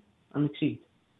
Έτσι όπω το λες. Όπως και να έχει, καλή επιτυχία εννοείται στην εθνική. Μακάρι να, να πάρουμε, πιστεύω, τέσσερις πόντους. Θα είναι εξαιρετική συγκομιδή τα δύο μάτς. Να κερδίσουμε δηλαδή την Ιρλανδία και ένα χ με την Ολλανδία. Μακάρι. Δύσκολο. Αλλά Ε, πρέπει να μακάρι. μας βοηθήσει το Γαλλία-Ολλανδία. Να βοηθούμε δηλαδή να Ναι. κερδίσουν οι Γάλλοι τους Ολλανδούς. Για να έχουμε πιθανότητες. Γιατί ακόμα και, Είναι νο- ακόμα και όλα να τα Ολλανδία, πάρουμε, αν οι, Γάλλοι Γαλλία κερδί- αν, πρέπει οι, αν, οι Γάλλοι κερδίσουν- αν οι Ολλανδοί κερδίσουν τους Γάλλους, είμαστε δύσκολα. Ναι. Εντάξει, θα δούμε. Να δούμε τι ετοιμάζει. Αριανάρα, Εντάξει, προετοιμασία. Έχεις κανένα νέο; Ε, έχω κάνει ένα νέο. Θέλει πάρα πολύ δουλειά η ομάδα. Πολύ δουλειά η ομάδα. Πήγε τώρα κλειστά όλα. Ναι, ναι, θέλει πολύ δουλειά η ομάδα. Ούτε δημοσιογράφοι ούτε τίποτα. Εντάξει, καλό αυτό για μένα. Ναι. Δεν βγαίνει τίποτα από όσα έξω. Τίποτα. Τίποτα. Το παραμικρό. Ναι. Θέλει δουλειά. Δεν ξέρω κατά πόσο είναι. Ξέρεις, και ο Μάτσος καταλάβει ότι δεν έχει νόημα να ζητά παίκτες. Γιατί τον άκουσα μετά από ένα παιχνίδι, έλεγε να δούμε ένα-δύο ποδοσφαιριστές ακόμα. Το να ζητάς Οκτώβριο ποδοσφαιριστές δεν εξυπηρετεί σε κάτι. Πρέπει να πας στη λογική ότι αυτό σου έχω, καλός ή κακός, πρέπει να δουλέψω μαζί τους. Ε, νομίζω θεωρώ ότι έγινε κατανοητό και δεν έχει κι άλλο.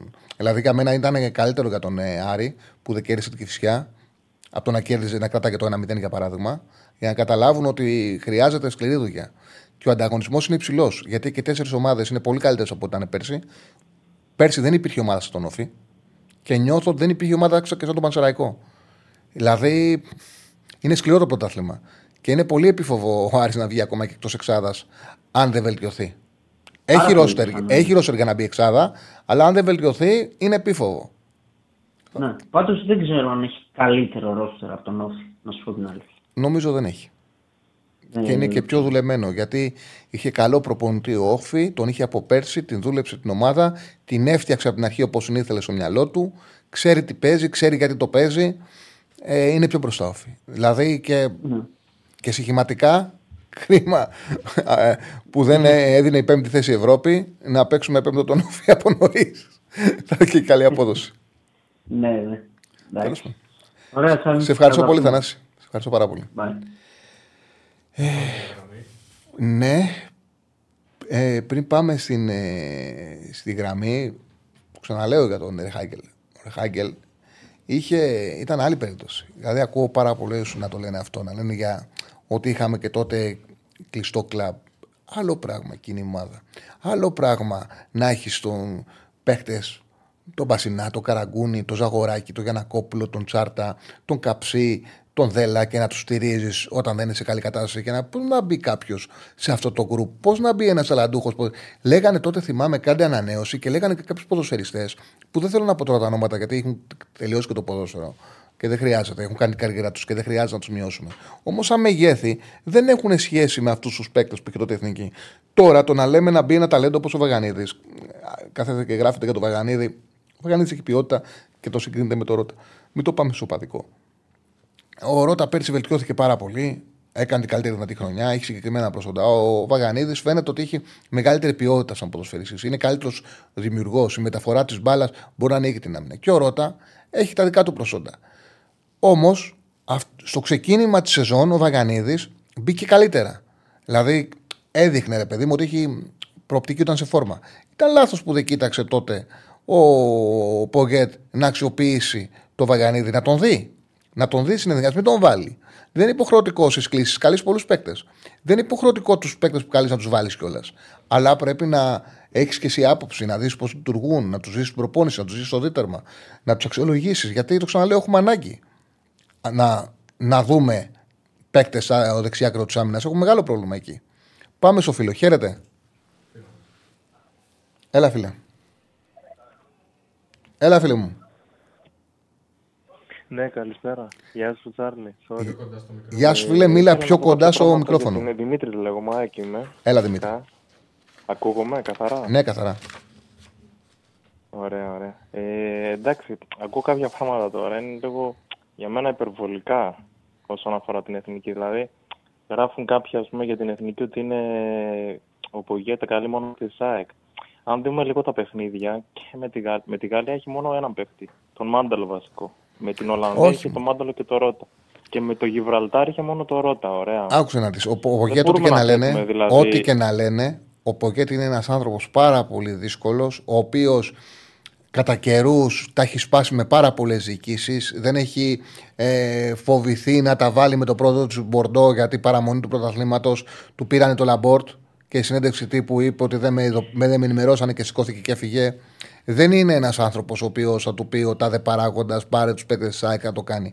Ο Πογκέτ επίσης για τον κόσμο που βλέπει το Μάνταλο και τον ενοχλεί, τον είχε σε μια τεράστια υπόλοιψη το Μάνταλο και τον είχε κάνει ηγέτη όταν ήταν προπονητής στην ΑΕΚ. Τον πιστεύει πάρα πολύ.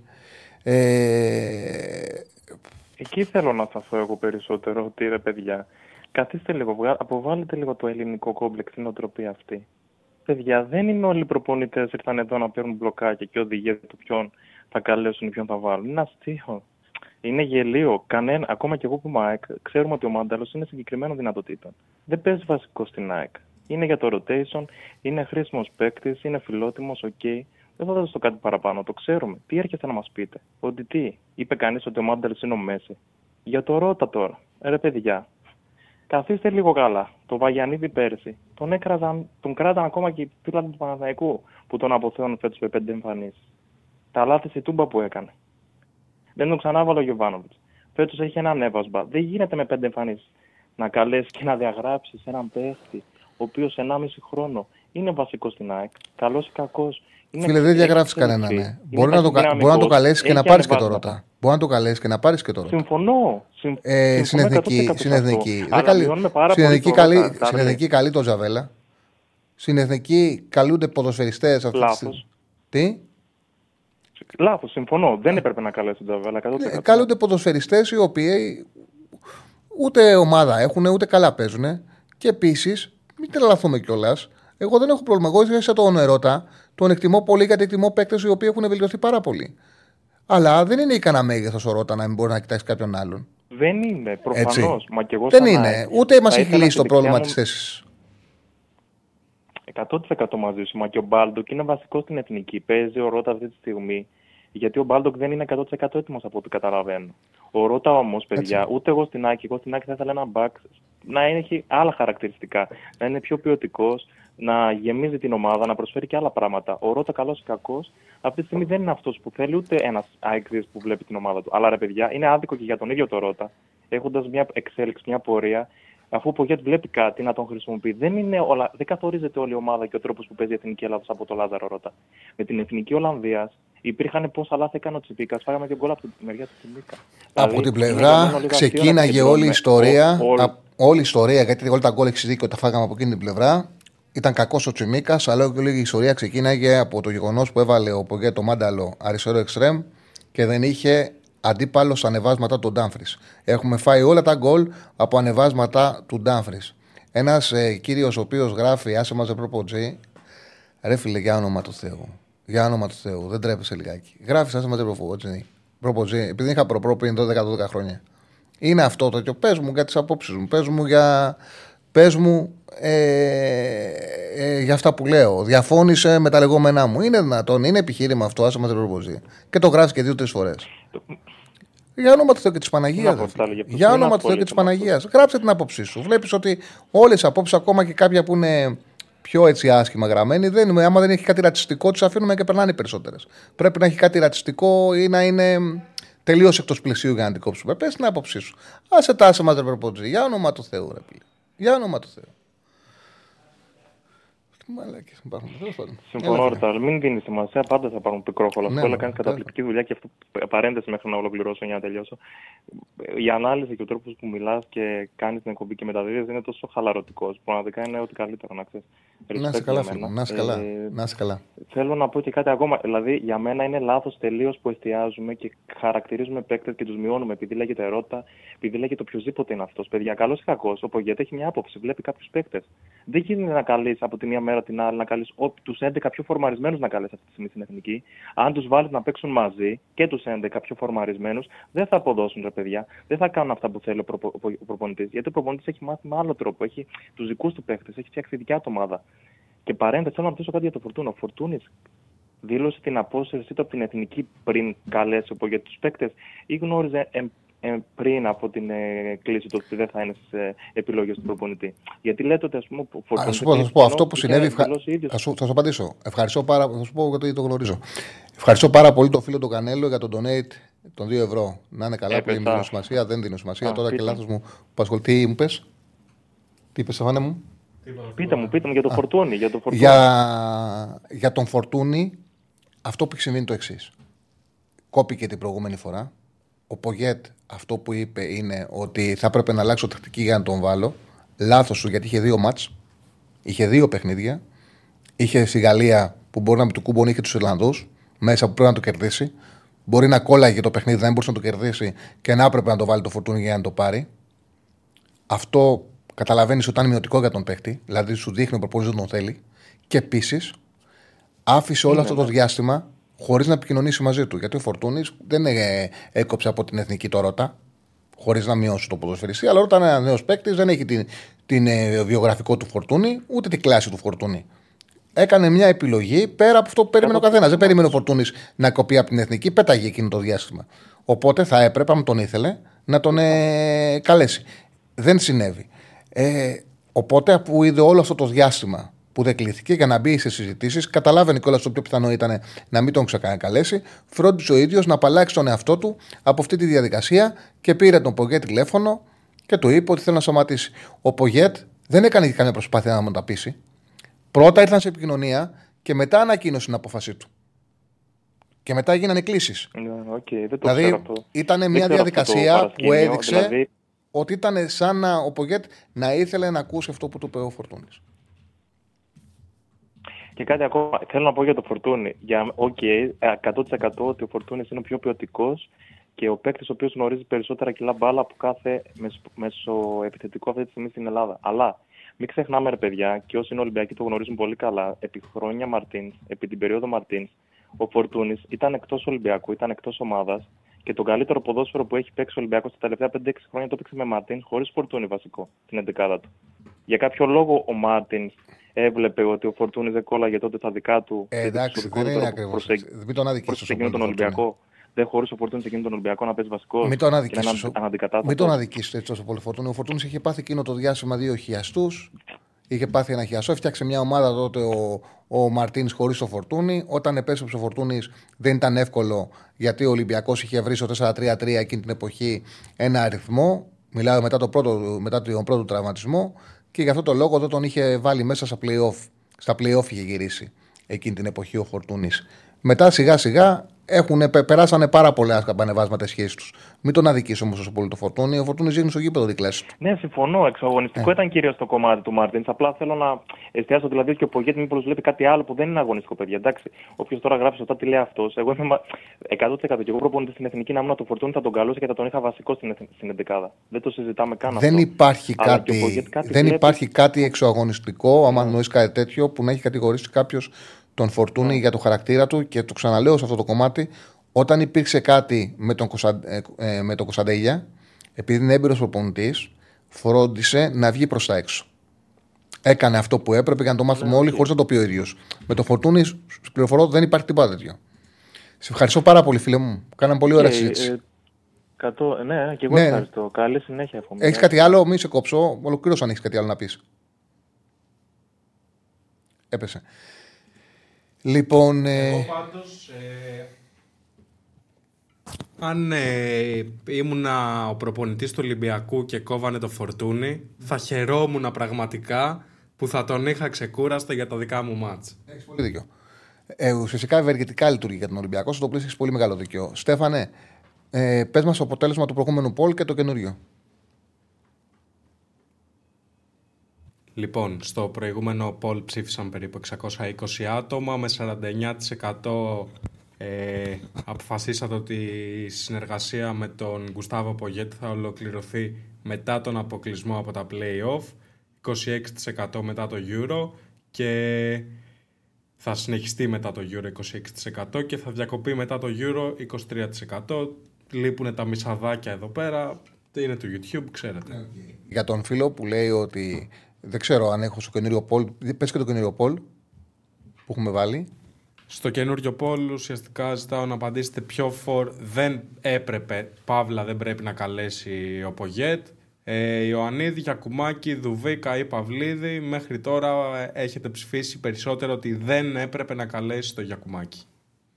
Ναι, ουσιαστικά, δηλαδή είχε αυτού του τέσσερις, έπρεπε να κόψει έναν, ο Πογέτ κόψει τον Δουβίκα. Ποιον θα κόβατε εσείς; Ε, φαίνεται, το κατάλαβε ένα σχόλιο ότι προηγείται ο Γιακουμάκης και λέει ένας φίλος ότι συμβαίνει αυτό γιατί ε, έχει παίξει την ΑΕΚ. Ρε παιδιά, ξεκολλήστε από αυτό το πράγμα. Δεν είναι όλος ο κόσμος τόσο φανατισμένος. Δεν είναι όλος πραγματικά ο κόσμος τόσο φανατισμένος.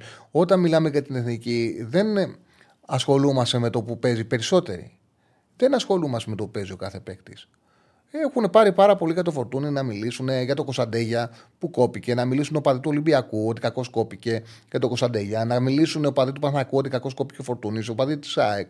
Έχουν πάρει ο παδί άλλων ομάδων να υποστηρίξουν το Ρότα τη θέση τους. Ο καθένας έχει την άποψή του για τον παίχτη. Είναι άλλο πράγμα, ρε παιδί μου, το, το τι ομάδα υποστηρίζεις. Και άλλο η συνολική σου κρίση για το, την αξία ενός ποδοσφαιριστή. Καταρχάς, κριτική κάνουν στους παίκτες οι οπαδοί και των ίδιων των ομάδων. Σκληρή κριτική γίνεται στο Ρότα από παδού της ΣΑΕΚ. Σκληρή κριτική γίνεται. Έτσι δεν είναι. Εκεί γίνεται στο μαδερό παδού της ΣΑΕΚ. Το ίδιο και στο Παναθανικό αντίστοιχα. Έτσι λειτουργεί. Μην το έχετε στο μυαλό σας. Και το κουκουμάκι. Το έγραψε σωστά ένας φίλος πριν στο chat. Λέει είναι 29 ετών. Έχει πάει, δεν είναι μεγάλος. Ασφαλώς δεν είναι μεγάλος. Απλά πήγε στο MLS και δεν είναι βασικός. Υπολογίζει βασικό το Παυλίδη. Τον υπολογίζει απ' έξω. Κάνει μεγάλο ταξίδι. Ο Ιωαννίδης δεν γίνεται να μην κληθεί. Έτσι. Είναι ο καλύτερος επιθετικός στο ελληνικό πρωτάθλημα αυτή τη στιγμή. Ακόμα και τα νούμερά του και το ξεκίνημά του είναι ο καλύτερος επιθετικός. Για άλλους θα μπορούσε κιόλας να αρχίζει αυτή την εποχή. Γιατί είναι πολύ φορμανισμένος και κάνει πολλά πράγματα στο παιχνίδι. Και ταιριάζει πάρα πολύ, μα πάρα πολύ ε, ταιριάζει στον τρόπο παιχνιδιού της εθνικής ομάδας. Ένας παίκτης να βοηθάει στην δημιουργία, να κουμπά την μπάλα, να συμμετέχει. Ε, υπάρχει τοξικότητα ε, που πηγάζει τον Ολυμπιακό και Παναθηναϊκό και το ξέρει Τσάρλι, μην κάνεις τον αφελή. Επειδή είναι σε ΑΕΚ, να σου πω ότι η τοξικότητα πηγάζει από Ολυμπιακό και Παναθηναϊκό, ενώ το μήνυμά σου και μόνο δημιουργεί τοξικότητα που σε τσάκ, όχι από όλους πηγάζει και είναι και στον άνθρωπο. Και είναι και στον κάθε άνθρωπο αντιλαμβάνεται τα πράγματα διαφορετικά. Ο κάθε άνθρωπος αντιλαμβάνεται τα πράγματα διαφορετικά. Και δεν επηρεάζεται. Το σωστό είναι να μην επηρεάζεται από το τι ομάδα είστε. Είναι άλλο πράγμα το τι καταλαβαίνω, το τι βλέπω και άλλο το τι υποστηρίζω και τι θέλω. Δεν χρειάζεται υποχρεωτικά αυτό το οποίο αντιλαμβάνομαι να συμβαδίζει με αυτό που υποστηρίζω. σα ίσα το σωστό είναι κάτι το οποίο το ξέρω καλά να μπορώ να το κρίνω και να το κριτικάρω και καλύτερα. Γιατί έχω μεγαλύτερη εξειδίκευση όσο μπορώ να βρω και τα αδύνατά του σημεία. Πάμε στον επόμενο φίλο. Χαίρετε. Καλησπέρα. Καλησπέρα. Καλησπέρα, φίλε. Καλησπέρα, Σούμα. Έλα, φίλε, καλησπέρα. Πήρα να μιλήσω για μερικές κλήσεις. Έλα, ναι, σε ακούμε. Αυτός ο Τζαβέλας με έχει πιάσει μια ιδέα.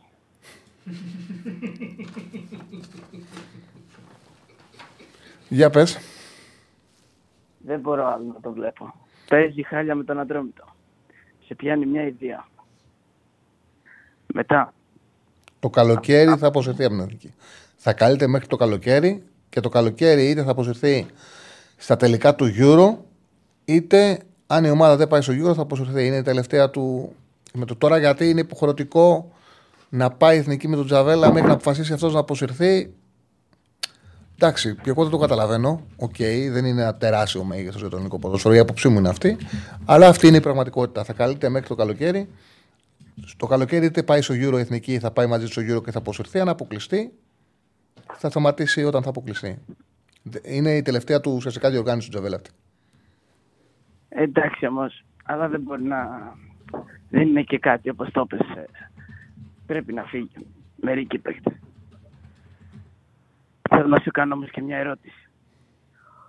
Ο Τζόλαρος, γιατί, γιατί δεν είναι μόνο στην ελπίδα, πώς λέγεται η εθνική; Ναι, δεν τον, καλεί, δεν τον καλεί ο Πογέτ. Η αλήθεια είναι ότι καλεί εξτρέμ που δεν μπορεί κάποιος να πει με ασφάλεια ότι είναι καλύτερη του.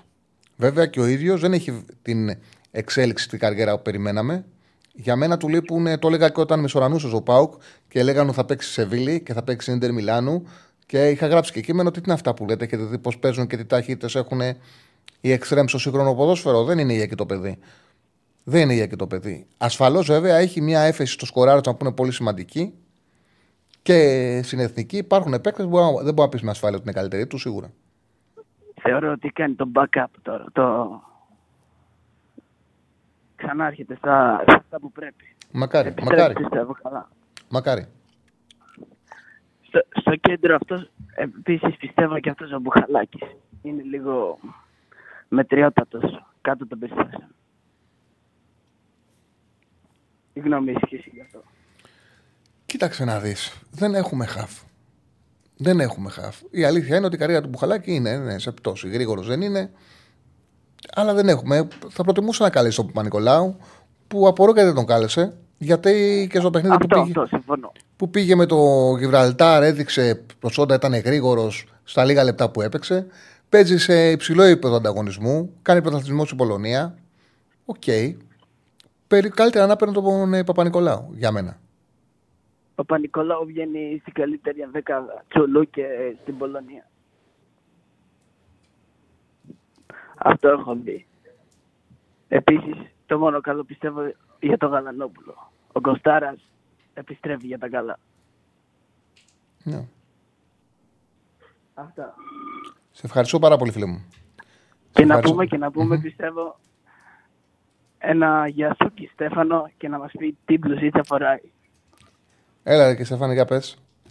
Γεια σου, γεια σου φίλε, γεια σου. Δεν μπορώ να σου πω τι μπλουζίτσα φοράω. Για να σου πω θέλω 500 like. Παιχνιδιάρη. Τις ζούμε.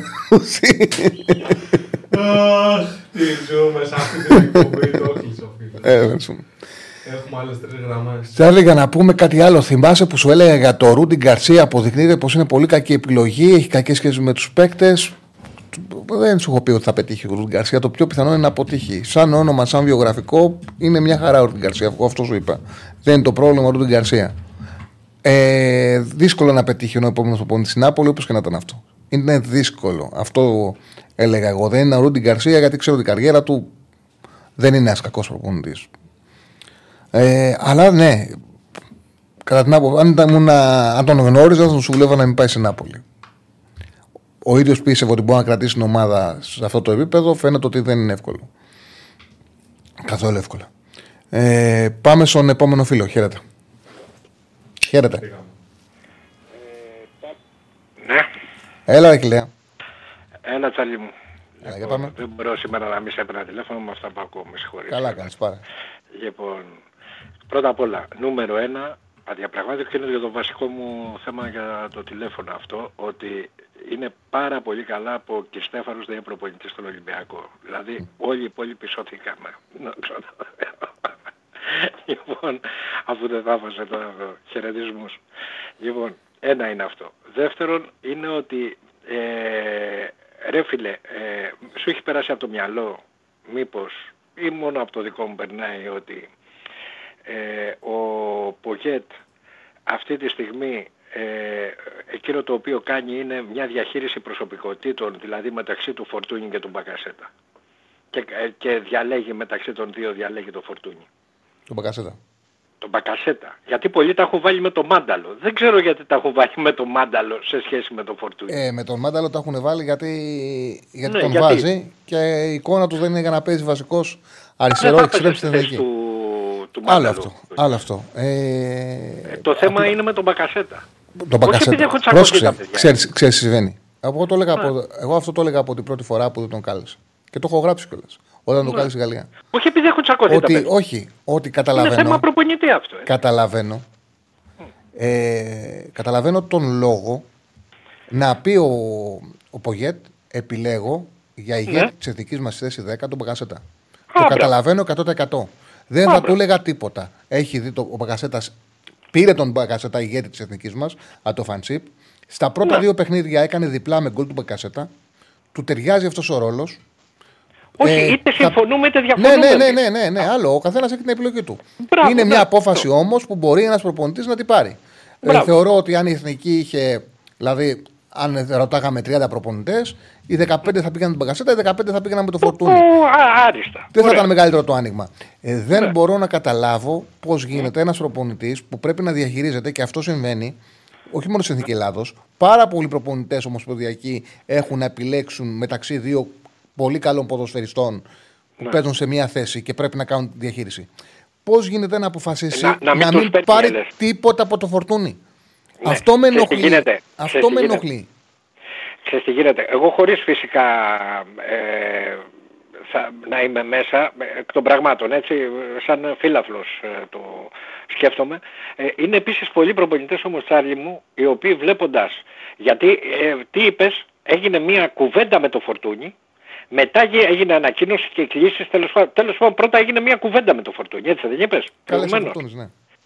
Ε, ε, έγινε μια κουβέντα. Λοιπόν, ε, μπορεί να του τέθηκαν όλα αυτά τα πράγματα. Και ο ίδιος ο Πογέτ, βέβαια σύμφωνα και με την ψυχοσύνθεσή του, έτσι, γιατί ο καθένας άνθρωπος κουβαλάει το χαρακτήρα του, εννοείται, ε, και τη φιλοσοφία του.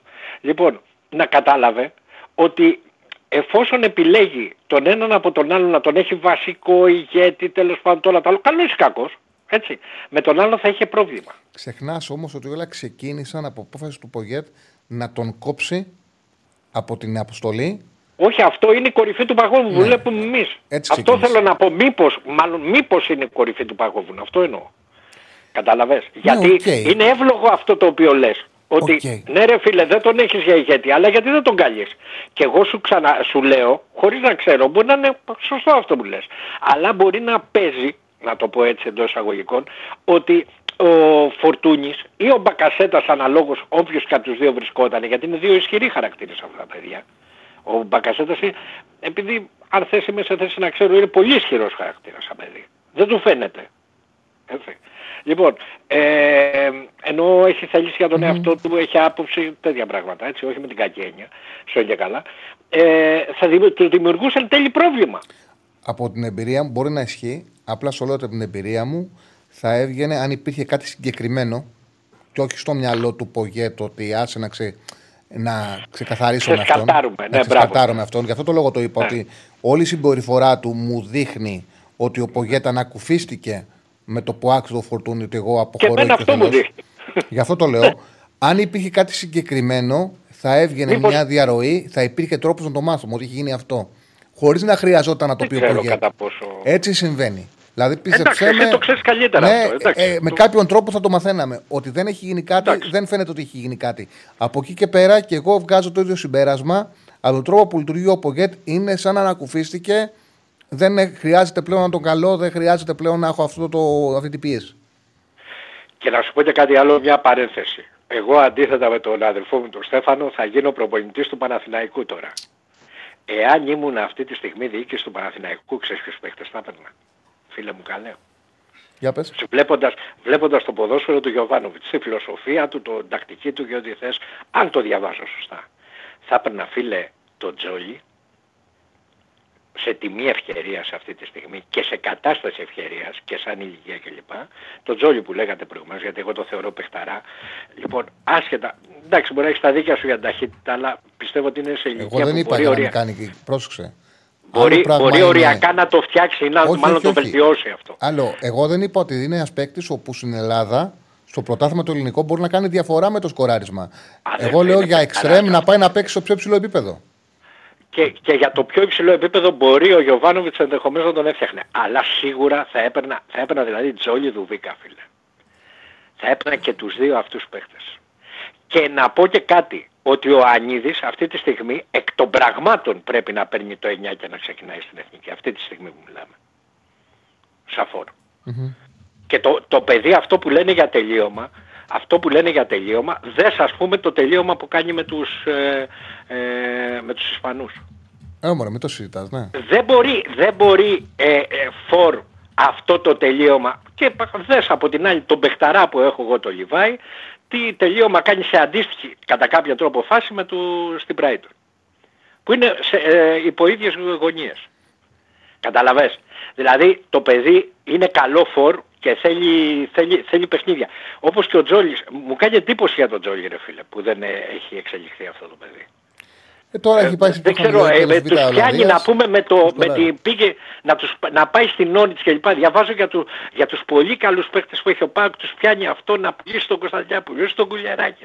Τι εγκλήματα είναι αυτά ρε φίλε που κάνουν τα παιδιά; σου Δεν πω, έχουν θα έναν σου πω. άνθρωπο δίπλα τους να Ο τους πει πέντε Τζόλης, πράγματα. ο Τζόλης ήθελε πολύ από τότε που ξεκίνησε να Ναι, παίζει ναι, να ναι. φύγει στο εξωτερικό. Ο Ναι, Κωνσταντέλιας δεν το είχε αυτό το πράγμα. Δεν ξέρω ρε παιδί μου, δηλαδή βλέπω τις καριέρες που έκανε ο Καραγκούνης, ο Κατσουράνης, ο Δέλας, όλα αυτά τα παιδιά ήρθαν, αντρωθήκαν σε ομάδες πρωταθλητισμού, πήγαν έτοιμοι έξω, φτιάξαν το όνομά τους. Αυτά τα παιδιά τους πιάνει μια πρεμούρα να πάνε έξω και σε πέντε χρόνια δεν θα τους θυμάται κανείς. Και κρίμα το ταλέντο τους ρε φίλε. Ξέρεις ότι δεν συμφωνώ, παρά συμφωνώ. Συμφωνώ Κρίμα ρε 100%. γάμο το κέρατο. Ε, συγγνώμη. Ευχαριστώ, να είσαι Αττιάνα. καλά, ρε Σε Τάλι μου. Να είσαι ευχαριστώ. καλά, για χρόνια. Ο ποδοσφαιριστής πρέπει πρώτα να φτιάχνει τον εαυτό του, να μαθαίνει πρώτα ο ίδιος καλά τον εαυτό του, τα προσόντα του, τα πλεονεκτήματά του, τα μειονεκτήματά του, να είναι έτοιμος να, φ- να φτιάξει το όνομά του, να πατάει γύρω στα πόδια του και μετά να φύγει έξω. Το ποδόσφαιρο εξωτερικό είναι, ε, το ποδόσφαιρο γενικά είναι πάρα πολύ σκληρό. Αλλάζουν ε, ανάλογα με δύο-τρεις εμφανίσεις μπορεί να εκτοξευθεί η καριέρα σου, να εκτοξευθεί ξαφνικά στο χρηματιστήριο να πας στα 15, στα 20, στα 25 εκατομμύρια ευρώ να, να πάει η αξία σου και μπορεί άμα ένας προπονητής δεν σε υπολογίζει και σε αφήσει εκτός αποστολής να εξαφανιστείς. Να εξαφανιστείς. Δηλαδή, αν για ένα διάστημα τελειώσεις μια χρονιά άδεια, να μην υπάρχεις. Έτσι είναι το ποδόσφαιρο πλέον. Γι' αυτό το λόγο κανένας δεν σε παίρνει έξω για να σε βελτιώσει. Σε παίρνουν σαν έτοιμο ποδοσφαιριστή. Σε πληρώνουν για να παίξεις.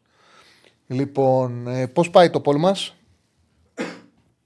Λοιπόν, στο poll μας έχουν απαντήσει 444 άτομα. Να πω σε αυτό το σημείο ότι τα like είναι μόνο 270.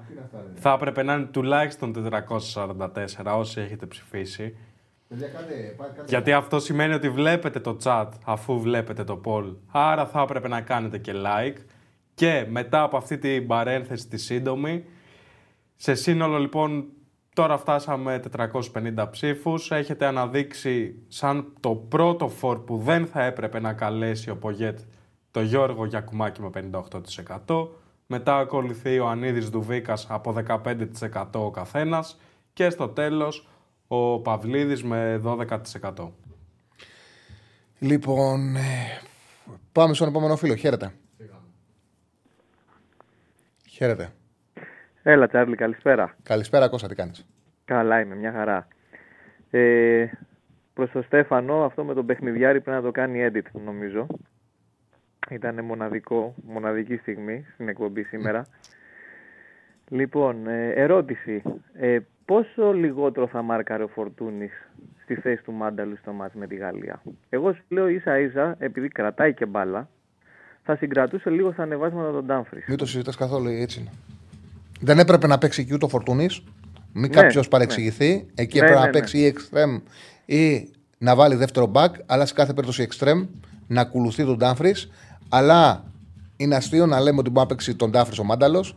Ο, Φορ, ο Φορτούνης έχει και μεγαλύτερο δυσκολισμό από τον ε, Μάνταλο. Πιο εύκολα μπορεί να κυνηγήσει. Αν δούμε τα, τα τρεξίματα που κάνει ο Φορτούνης, είναι καλύτερα του Μάνταλου. Να είμαστε σοβαροί τώρα. Και μην ε, μου γράφετε τώρα αεξίδε τέτοιο, δεν έχει καμία σχέση με την ΑΕΚ αυτό το πράγμα. Είναι η πραγματικότητα. Έτσι.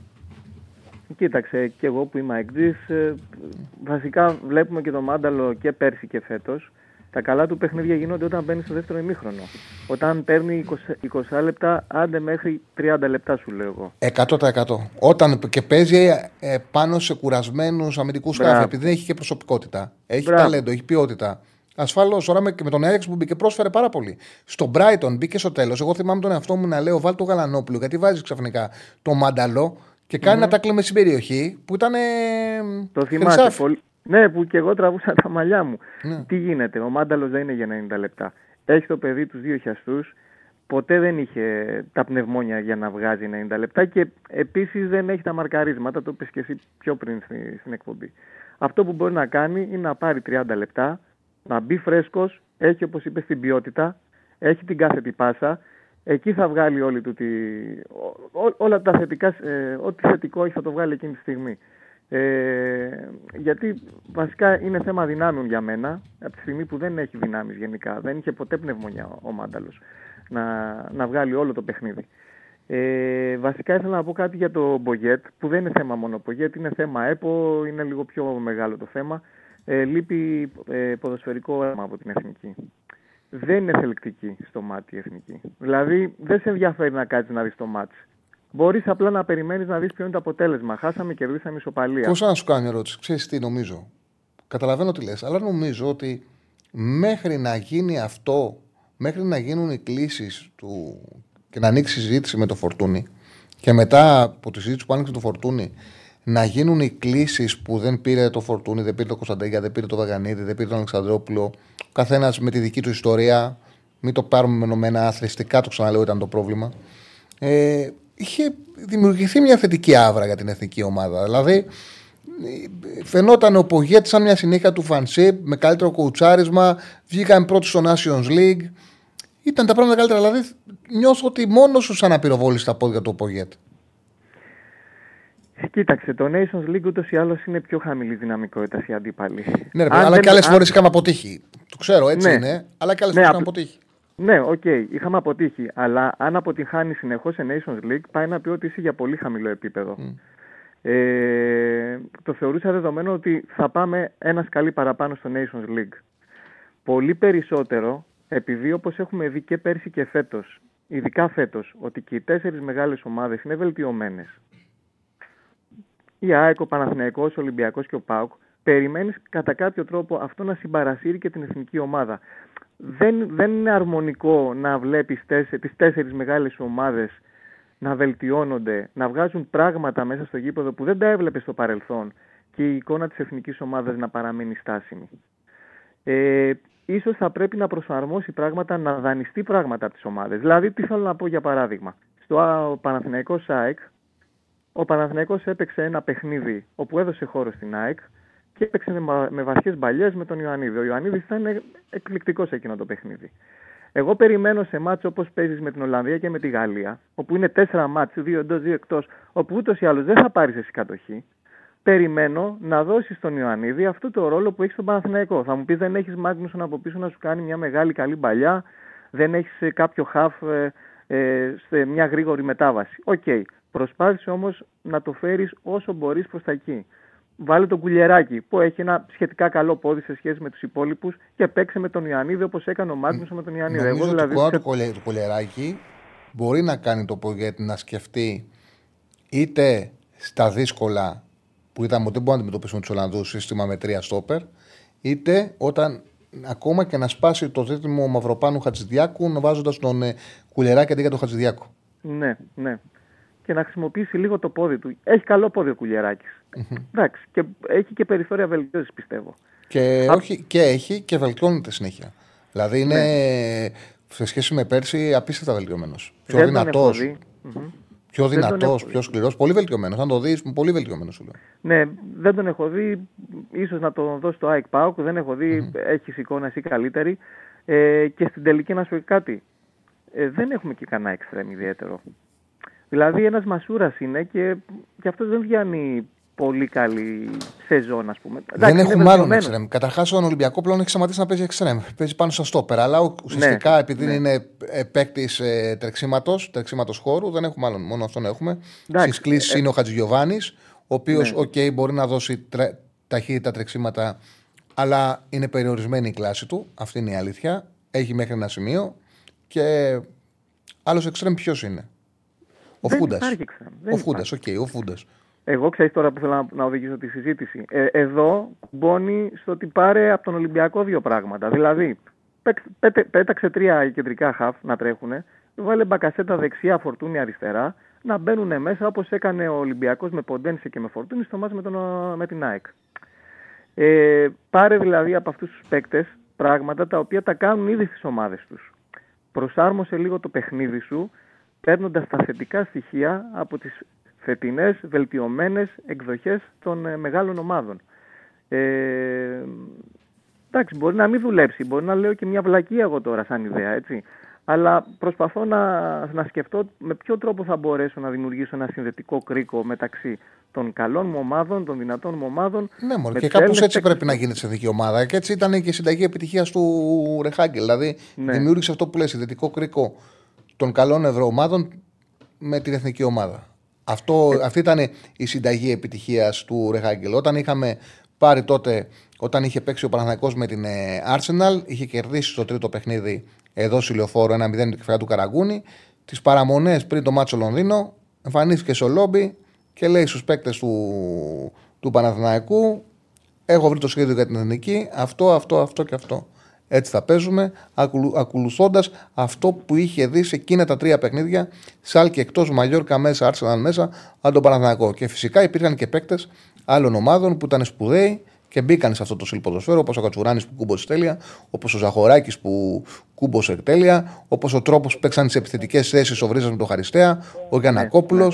Ναι. Καψής με δέλα στο κέντρο της άμυνας. Η φιλοσοφία ήταν του Παναθηναϊκού. Υπήρχαν παίκτες από, όλες- από πολλές ομάδες. Ναι. Γιατί είχαμε μεγάλους παίκτες τότε. Απλά είχε πάρει εκείνη τη φιλοσοφία που είχε δει στα καλά χρόνια του Παναθηναϊκού στην Ευρώπη. Και μία τελευταία ερώτηση.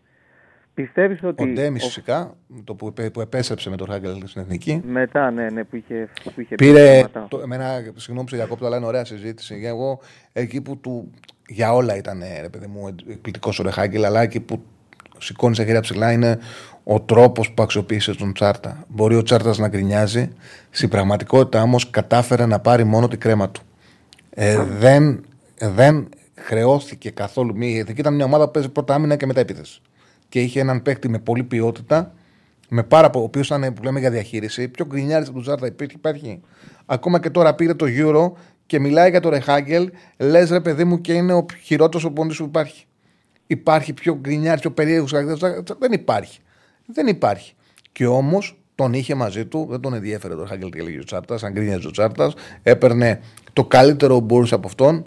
Του έδωσε βαθμό με την Ισπανία με την πάσα του. Μετά έξω του δίνει πρόκριση με το κόρνερ που λέει σαν να βάζει ένα ποτήρι νερό. Ένα με το ποτήρι κόρνερ νερό. που ήταν 99% γκολ που ισχύριζε το ίδιο που έκανε. Και μετά με την Ισπανία, με την, στο τελικό με την Πορτογαλία, δεν το ξεχνά από το Τσάτα, τον έβαλε το λεπτό. Δεν τον νοιάζει όμως ο Ρεχάγκελ. Ο Ρεχάγκελ τώρα ήταν άλλη. Πιο ωραία ιστορία για τον Ρεχάγκελ, που- μια από τις ωραίες ιστορίες του Ρεχάγκελ. Τώρα έτσι να το πω τώρα που είσαι και στη γράμμη. Είναι, παίζει παιχνίδι η εθνική ομάδα και έχει χτυπήσει ο, Κατσουρά, ο, έχει χτυπήσει ο Καραγκούνης. Ο Ρεχάγκελ όταν ήταν καλά ο Καραγκούνης δεν ήθελε ούτε να ακούει να μην παίζει χωρίς αυτόν. Δεν τον, ήθε- τον ήθελε μέσα στο γήπεδο. Όπου και να ήταν τον έβαζε. Ή και ενώ αριστερά τον έβαζε αριστερό χαφ, τον έβαζε αριστερό μπακ. Έχει πρόβλημα ο Καραγκούνης και του ζητάει αλλαγή. Γυρνάει απ' την άλλη ο Ρεχάγκελ, ξανακάνει αλλαγή, ξανακάνει αλλαγή. Τον σκουντάει ο Τοπαλίδης, του λέει: Coach, του λέει: Ζητάει αλλαγή ο Καραγκούνης. Τον έχω δει, ρε, κοίτα, κοίτα απ' την άλλη. Θα το ξεχάσει. Κοίτα απ' την άλλη. και, και κοιτάζανε και οι δύο από την άλλη να κάνουν ότι τον βλέπουν για να μπα και το ξεχάσει και μείνει στο γήπεδο. Να σου πω, μήπως είναι το Ελλάδα-Ισπανία το 0-1 στη λεωφόρα Αλεξάνδρας αυτό; Δεν ξέρω, μπορεί. Δεν, δεν, δεν θυμάμαι το μάτς. Θυμάμαι ε, σαν περιγραφή και το γεγονός που είναι πραγματικό. Ποιο παιχνίδι ήταν, δεν ξέρω. Τι περιγραφή Θυμάμαι γιατί ήμουνα σε, ένα, σε αυτό το παιχνίδι. Στη Ναι. λεωφόρα Αλεξάνδρας είχε γίνει το παιχνίδι. 0-2 Και ήταν εντάξει, αυτό. 0-2, 0-2, σωστά. ναι. Ε, εντάξει, έχουν περάσει χρόνια, μπορεί να με πατάει λίγο η μνήμη μου, αλλά νομίζω ότι είναι αυτό το παιχνίδι. Γιατί κάτι θυμάμαι ότι είχε γίνει εκεί από τα αριστερά, ότι κάτι είχε γίνει με τον Καραγκούνη, μάλλον. ίσως να είναι αυτό το παιχνίδι. Αν υπάρχουν πουθενά στιγμιότυπα, ίσως να το, να, να το επιβεβαιώσω. Ε, Το έχω δει, του λέει: Κοίτα απ' την άλλη, να... και κοίτα απ' την άλλη, κοίτα απ' την άλλη, μήπως Μην δίνει ξεχάσει. σημασία. Και κοιτάς απ' την άλλη. κοιτάς απ' την άλλη. Σε ευχαριστώ. Ωραία, έγινε Τσάρλι, θα Γεια τα σου, πούμε Κώστα. χαιρετώ. Γεια σου, Κώστα. Πάμε, πάμε στο φίλο κατευθείαν. Χαίρετε.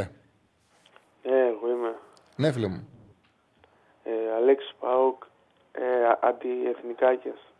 Αντιεθνικάκια, αντιεθνικ... δεν γουστάρει στην εθνική ομάδα. Όχι μόνο, τσε- γενικά με τις εθνικές, δεν γουστάρω Α. εθνικές καθόλου. Εντάξει, οκ.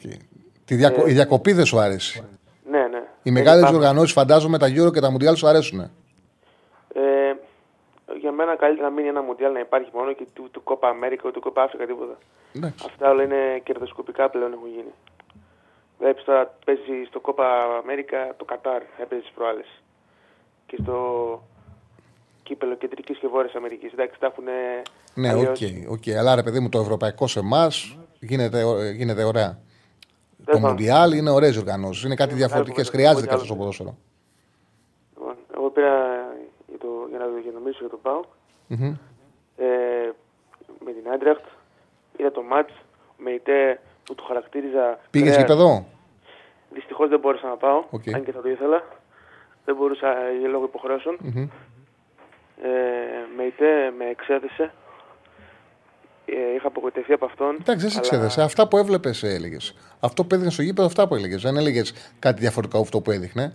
Έκανε ένα ημίχρονο, ένα ημίχρονο ήταν πάρα πολύ καλό του. Και έχει βιογραφικό παίκτη. Δεν είναι ότι δεν έχει βιογραφικό. Α να δούμε στη διάρκεια. Βιογραφικό έχει. Ελπίζω να έχει διάρκεια. Δεν περίμενα να δω τόσο καλό με ητέ. Είναι αλήθεια. Μακάρι να συνεχίσει έτσι. Ο Σδόεφ, επιμένω ότι με, με δίδυμο τον Σδόεφ δεν ε, είναι τόσο λειτουργικός όσο νομίζω ο Λιτσέσκο, αλλά θα δείξει αυτό. Καλύτερα να παίζει ο Τσικάρα μαζί με το Μεϊτέ στο ο Σπαρτενέρ. Τώρα, εσύ Τσάλι, πώς βλέπεις τη, το Σαμάτα στα τελευταία μάτς; Στα τελευταία παιχνίδια, ο, ο, ο Πάουκ έχει πάρει από το Σαμάτα, έχουμε φτάσει μέσα Οκτωβρίου και έχει πάρει ένα γκολ. Είναι μικρό νούμερο. Δεν έχει δώσει πράγματα. Θέλει διάρκεια. Δηλαδή το ίδιο διάστημα ο Τόμας σου έχει δώσει 4 γκολ 4 assist. Έχει δώσει παραπάνω πράγματα. Ε, έκανε το λάθος με τον ε, Παναθηναϊκό.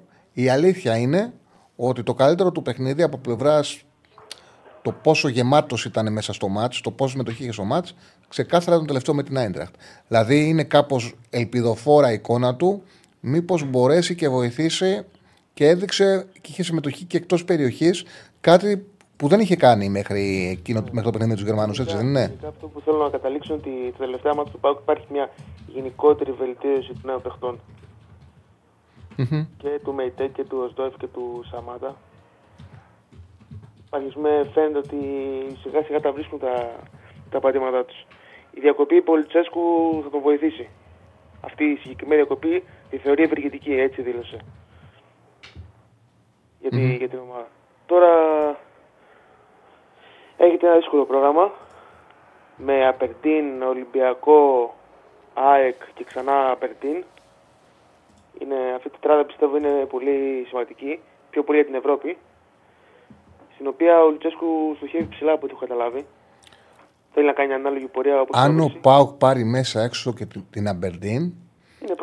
Εγώ πιστεύω ότι είναι πολύ πιθανός η κατάσταση που είναι η Άιντραχτ να μην πάρει ένα από τα δύο παιχνίδια και να μπορέσει με την Ελσίνκη και να μπορέσει ακόμα και να χάσει η Γερμανία ο Πάουκ να εξασφαλίσει την ε, πρώτη θέση, αρκεί να πάρει την Ελσίνκη μέσα. Δηλαδή είναι όντως κομβικά τα μάτια με την Αμπερντίν και είναι στο χέρι του γιατί είναι χαμηλό επίπεδο ομάδα να τα πάρει και τα δύο. Σοβαρός χρειάζεται ένας σε αυτά τα μάτια.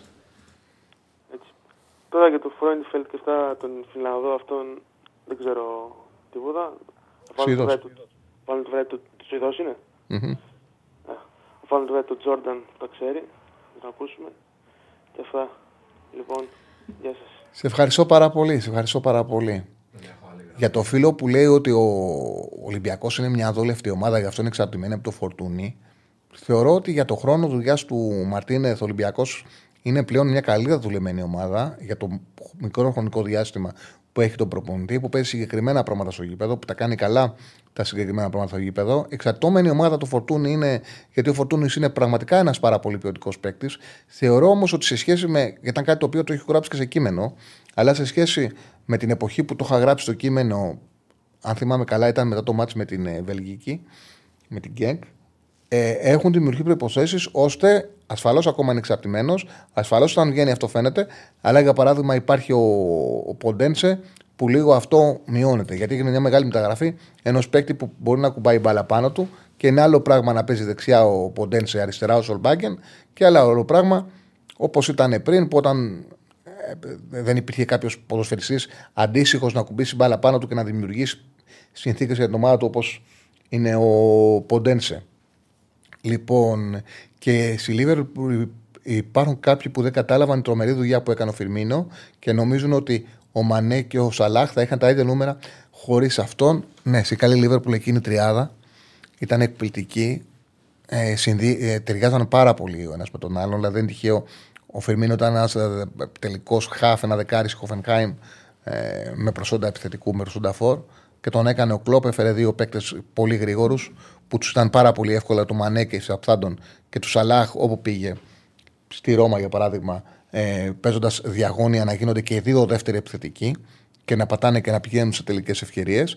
Και μάλιστα να είναι και σπάταλοι στι τελικές ευκαιρίες. Όμως ο Φιρμίνο κατάφερε και τους έδινε την μπάλα και τους δημιουργούσε χώρους να πηγαίνουν πολύ σε, σε πολλές συχνές εκτελέσεις. Ήταν και το ποδόσφαιρο του κλοπ τέτοιο που δούλευε στην ένταση και όντως, όπως λέει και ο φίλος, ε, τη θέση του ψεύτικου εννιαριού ο Φιρμίνο ίσως να τον έχει παίξει και καλύτερα από οποιονδήποτε άλλον σαν εννιάρι, γιατί παίζουν πολύ ψεύτικα εννιάρια χωρίς να ήταν εννιάρια. Δηλαδή έχει παίξει Νάπολη ο, ο Ινσίνιε, αλλά δεν ήταν εννιάρι.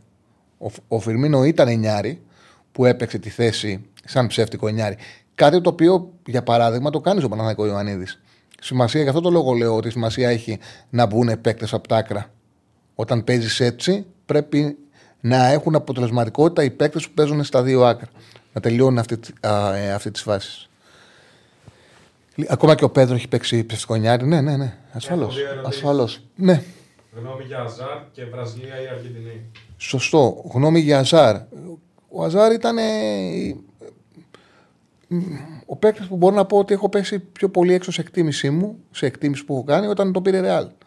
Τον θεωρούσα μια, πολύ, θεωρούσα μια πολύ ασφαλή με- επιλογή, μεταγραφική επιλογή, καθώς έπαιζε σε ένα πάρα πολύ δύσκολο ποδόσφαιρο στη Τσέλση και ήταν μόνιμα κορυφαίος. Είχε φτάσει σε ένα σημείο να βλέπω στη Τσέλση του Κόντε, έπαιζε η Τσέλση του Κόντε με τρεις στόπερ, με Ζορζίνιο, Καντέ, Βίλιαμ και Αζάρ πίσω από τον επιθετικό.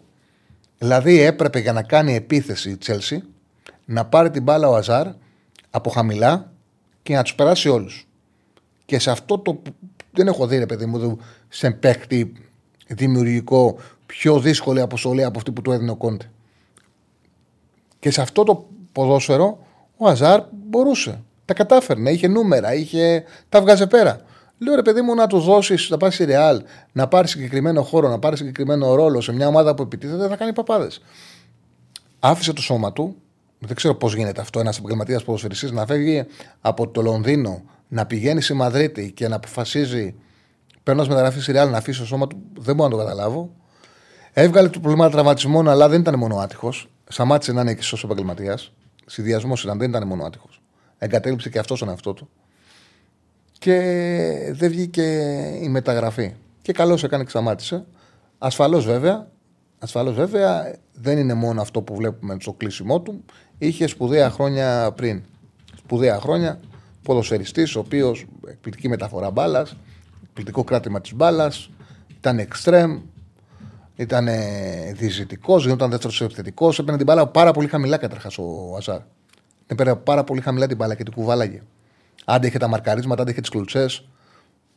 Ε, στα καλά του χρόνια ήταν ε, σπουδαίος ο Αζάρ. Και νομίζω ότι για πολύ μεγάλο χρονικό διάστημα ήταν ο, και ο λόγος που κρατήθηκε η Chelsea σαν ομάδα Champions League. Παρότι η Chelsea είχε και αυτή χάσει το τρένο του σύγχρονου ποδοσφαίρου. Είχε παραμείνει μια σκληρή ομάδα δυνατή που κοιτάει πρώτα την αμυνά της, ενώ το ποδόσφαιρο είχε πάει στη ταχύτητα συνένταση.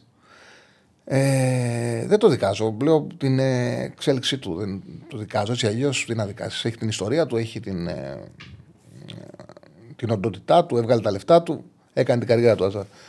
Ε, η δεύτερη ερώτηση, Βραζιλία, Αργεντινή, ποια από τις δύο ομάδες είμαι; Ναι. Κοίταξε να δεις. Όταν ήμουν μικρός, ήμουνα που. Όταν ήμουν μικρός, επειδή ίσως το ποδόσφαιρο άρχισα να το θυμάμαι, παρότι πήγαινα στο γήπεδο, μου πήγαινε ο πατέρας μου από μωρό παιδί και του άρεσε να μου εξηγεί και έτσι μου πήγε και το μικρόβιο της ανάλυσης. Δηλαδή, ο πατέρας μου, ό,τι έκανα, ήθελα να το καταλαβαίνω και επειδή του άρεσε πολύ το ποδόσφαιρο, με βάση μια διαδικασία να καταλαβαίνω τι θέση από πολύ μικρός. Τότε λέγανε οι παλιοί, λέγανε τον εσωτερικό χαφ, το λέγανε μέσα αριστερά. Τον εξτρέμ το λέγανε έξω δεξιά, έξω αριστερά. Με αυτή την ορολογία έμαθα το, το ποδόσφαιρο. Αυτό που θυμάμαι την πρώτη ομάδα να μου εξηγεί ήταν πριν δούμε το Βραζιλία-Ρωσία, το ήμουν 5 χρονών το 82, που κέρδισαν Βραζιλία 3-1, με είχε βάλει κάτω να με, να μου εξηγήσει την δεκάδα της Βραζιλίας και πώς παίζουν. Επειδή ξέρεις, ο, ο μικρός θυμάται, το παιδί θυμάται, ε, χωρίς να ήταν ο πατέρας με εθνική Βραζιλίας, αλλά μου είχε μείνει αυτή η εικόνα και ήμουν εθνική Βραζιλίας. Μέχρι που μου έφυγε. Σταμάτησα να με. άρχισα να μου άρεσε περισσότερο το ευρωπαϊκό ποδόσφαιρο. Θεώρησα ότι το ποδόσφαιρο παίζεται στην Ευρώπη και άρχισα να υποστηρίζω ευρωπαϊκές ομάδες. Μετά ε, ε, ο αγαπημένος μου παίκτης ήταν ο Ζιντάν. Έβλεπα και το γαλλικό πρωτάθλημα, οπότε πήγα στην, ε, έγινα φιλογάλος. Ένα διάστημα μαζί με το Θέμη υποστήριζα την εθνική Αγγλίας. Μετά έγινα φιλογάλο και πάντα είχα μια συμπάθεια. Πάντα η δεύτερη μου ομάδα ήταν η Ιταλία. Δηλαδή πάντα υποστήριζα κάποια ομάδα και η δεύτερη μου σταθερά ήταν η Ιταλία. Τα τελευταία χρόνια στα Ευρωπαϊκή Μεγαλεία Ιταλία χωρίς να με πολύ νοιάζει κιόλας. Δηλαδή, εγώ είμαι και με αυτόν που αξίζει. Δηλαδή, αν δω ότι κάποιος αξίζει, δεν με ενδιαφέρει τώρα να πω ότι είναι. Το έχω γενικά. Δηλαδή, Real Barcelona, είμαι Real. Τη μόνη ομάδα μπορώ να πω εκτός Ελλάδα που, που συρίζω λίγο παραπάνω είναι η Real. Όμως, το διάστημα που ήταν πολύ καλύτερη η Barcelona, θεωρώ τα Barcelona Real. Έχω παίξει Barcelona. Δεν είναι. Άμα δω ότι δεν είναι καλά, δεν με νοιάζει. Εμένα- Εγώ πάω με, με αυτό που θεωρώ ότι είναι σωστό να πετύχει. Αυτή είναι η λογική μου. Αργεντινή δεν υποστήριξα ποτέ, αλλά βέβαια πάντα λόγω του, ε, του Μαραντόνα δεν γίνεται να μην έχεις μια συμπάθεια στην Αργεντινή. Και αυτό το Νοέμβριο δεν κρύβω ότι αυτό το κύμα που είχε δημιουργηθεί με το να το πάρει ο Μέση, ένα ποδοσφαιράνθρωπο δεν γίνεται να μην το συνεπάρει. Χωρίς να λέω ότι υποστήριξα την Αργεντινή, γιατί δεν, δεν με νοιάζει κιόλας, δεν έχω τέτοιους συναισθηματισμούς. Είχε δημιουργηθεί ένα κύμα που για το ποδόσφαιρο καλό ήταν να το πάρει όπως και έγινε. Ε, δηλαδή, πραγματικά αυτό που συνέβη το Νοέμβριο δεν περίμενα ότι θα το ζήσουμε ξανά. Με ένα περίεργο τρόπο υπήρχε μια μαϊκή ενέργεια και όλος ο κόσμος που ασχολείται με το ποδόσφαιρο, όλος ο πλανήτης ήθελε να το πάρει ο Μέση. Εγώ θυμάμαι, Στέφανε, περπάταγα και ερχόντουσαν κόσμος που με γνώριζε από τη δουλειά, αλλά δεν έχουμε μιλήσει ποτέ και μου έλεγε Τσάρλι, τι θα γίνει, θα το πάρει ο Μέση. Δηλαδή υπήρχε τρομερό ενδιαφέρον. Κοπέλες, γυναίκες, θα το πάρει ο Μέση. Θα το πάρει ο Μέση. Όποιον έλεπε τον ένοιαζε αν θα το πάρει ο Μέση. Ήταν κάτι μοναδικό και θεωρώ ότι αυτή η θετική ενέργεια ε, παρέσυρε και οδήγησε και την Αργεντινή σε αυτή την κατάκτηση του Μουντιάλ. Ναι, πάμε. Πήγαμε παρά 10 και ξεκινά 7 κατευθείαν ο Ραγκάτσης. Να μην του κόβουμε και χρόνο.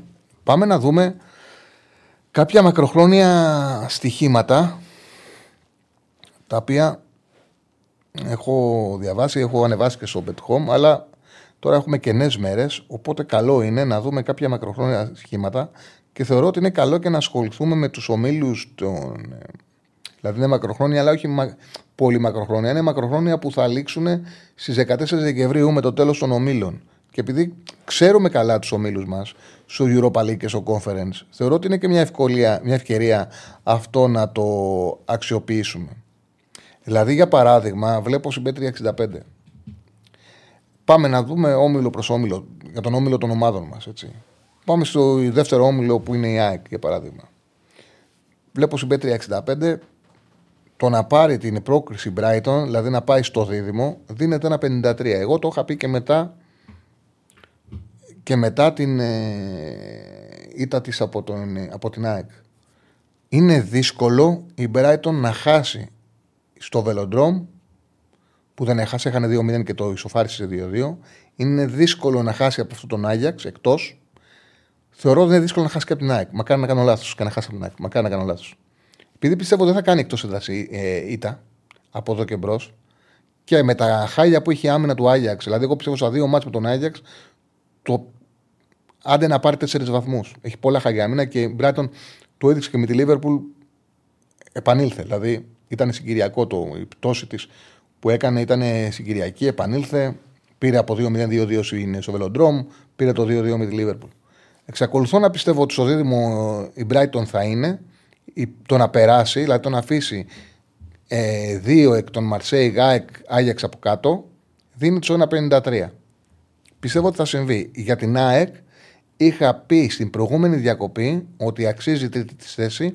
Έδινε τότε απόδοση πολύ μεγαλύτερη τη θέση ΑΕΚ, κοντά στο 6-7. Τώρα έχει πέσει αρκετά. Πάντως στο Πέτρι 65 η πρόξη του Brighton τώρα είναι στα μισά η πρόξη της ΑΕΚ. Ε, η τρίτη θέση της ΑΕΚ. Στα μισά. Η πρόξη της Brighton στην Πέτρι 65 δίνει 1,53. Στον όμιλο του Ολυμπιακού, όπως έχουν γίνει τα πράγματα, ο Ολυμπιακός, για παράδειγμα, είχε δύο μάτς με Φράιμπουργκ και την ε, Μπάτσκα Τόπολα, που θα μπορούσε να τα πάρει και τα δύο. Ε, ήταν καλύτερος, κυριάρχησε και σε ex goals, με την ε, Σέρβος κέρδιζε 2-0, σοφάτησε και 2-2.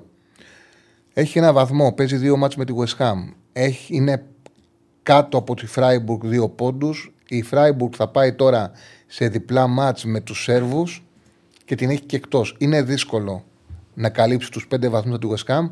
Είναι δύσκολο πώς είναι τα πράγματα να βάλει από κάτω και τη Φράιμπουργκ. Το ίδιο όμως είναι πάρα πολύ δύσκολο να μην περάσει την ε, Σέρβικη ομάδα, την Μπάτσκα Τόπολα. Την παίζει και τελευταία αγωνιστική μέσα. Ακόμα και να υποθέσουμε ότι θα πάρουν οι Σέρβοι άλλους τρεις βαθμούς μέχρι τότε και ο Ολυμπιακός στο.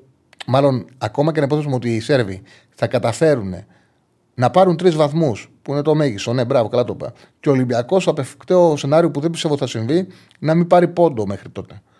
Θα μπορεί να τους κερδίσει ο Ολυμπιακός και να τους βάλει από κάτω και να πάρει τη θέση. Αξίζουν οι αποδόσεις για να βγει τρίτος ο Ολυμπιακός στον όμιλο. Εγώ θεωρώ ότι ο Ολυμπιακός τρίτος θα βγει στον όμιλο. Ότι για μένα στο μυαλό μου ποδοσφαιρικά μοιάζει κλειδωμένο.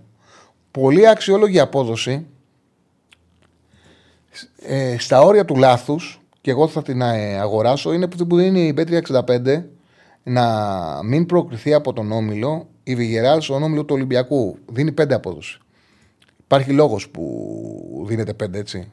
Υπάρχει λόγος που δίνεται πέντε απόδοση. Ο λόγος είναι ότι κέρδισε έστω και αποτύχει τη Ρεν. Αποτύχει την κέρδισε.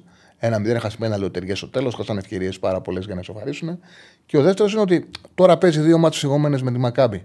Εγώ βλέπω πάντως μια ομάδα όπου πραγματικά είναι τελείως ασύνδετη. Είναι πολύ εύκολο να της πάρεις την μπάλα και να της κάνεις αντεπίθεση. Όπου στο πρωτάθλημα έχασε και τη Λασπάλμα.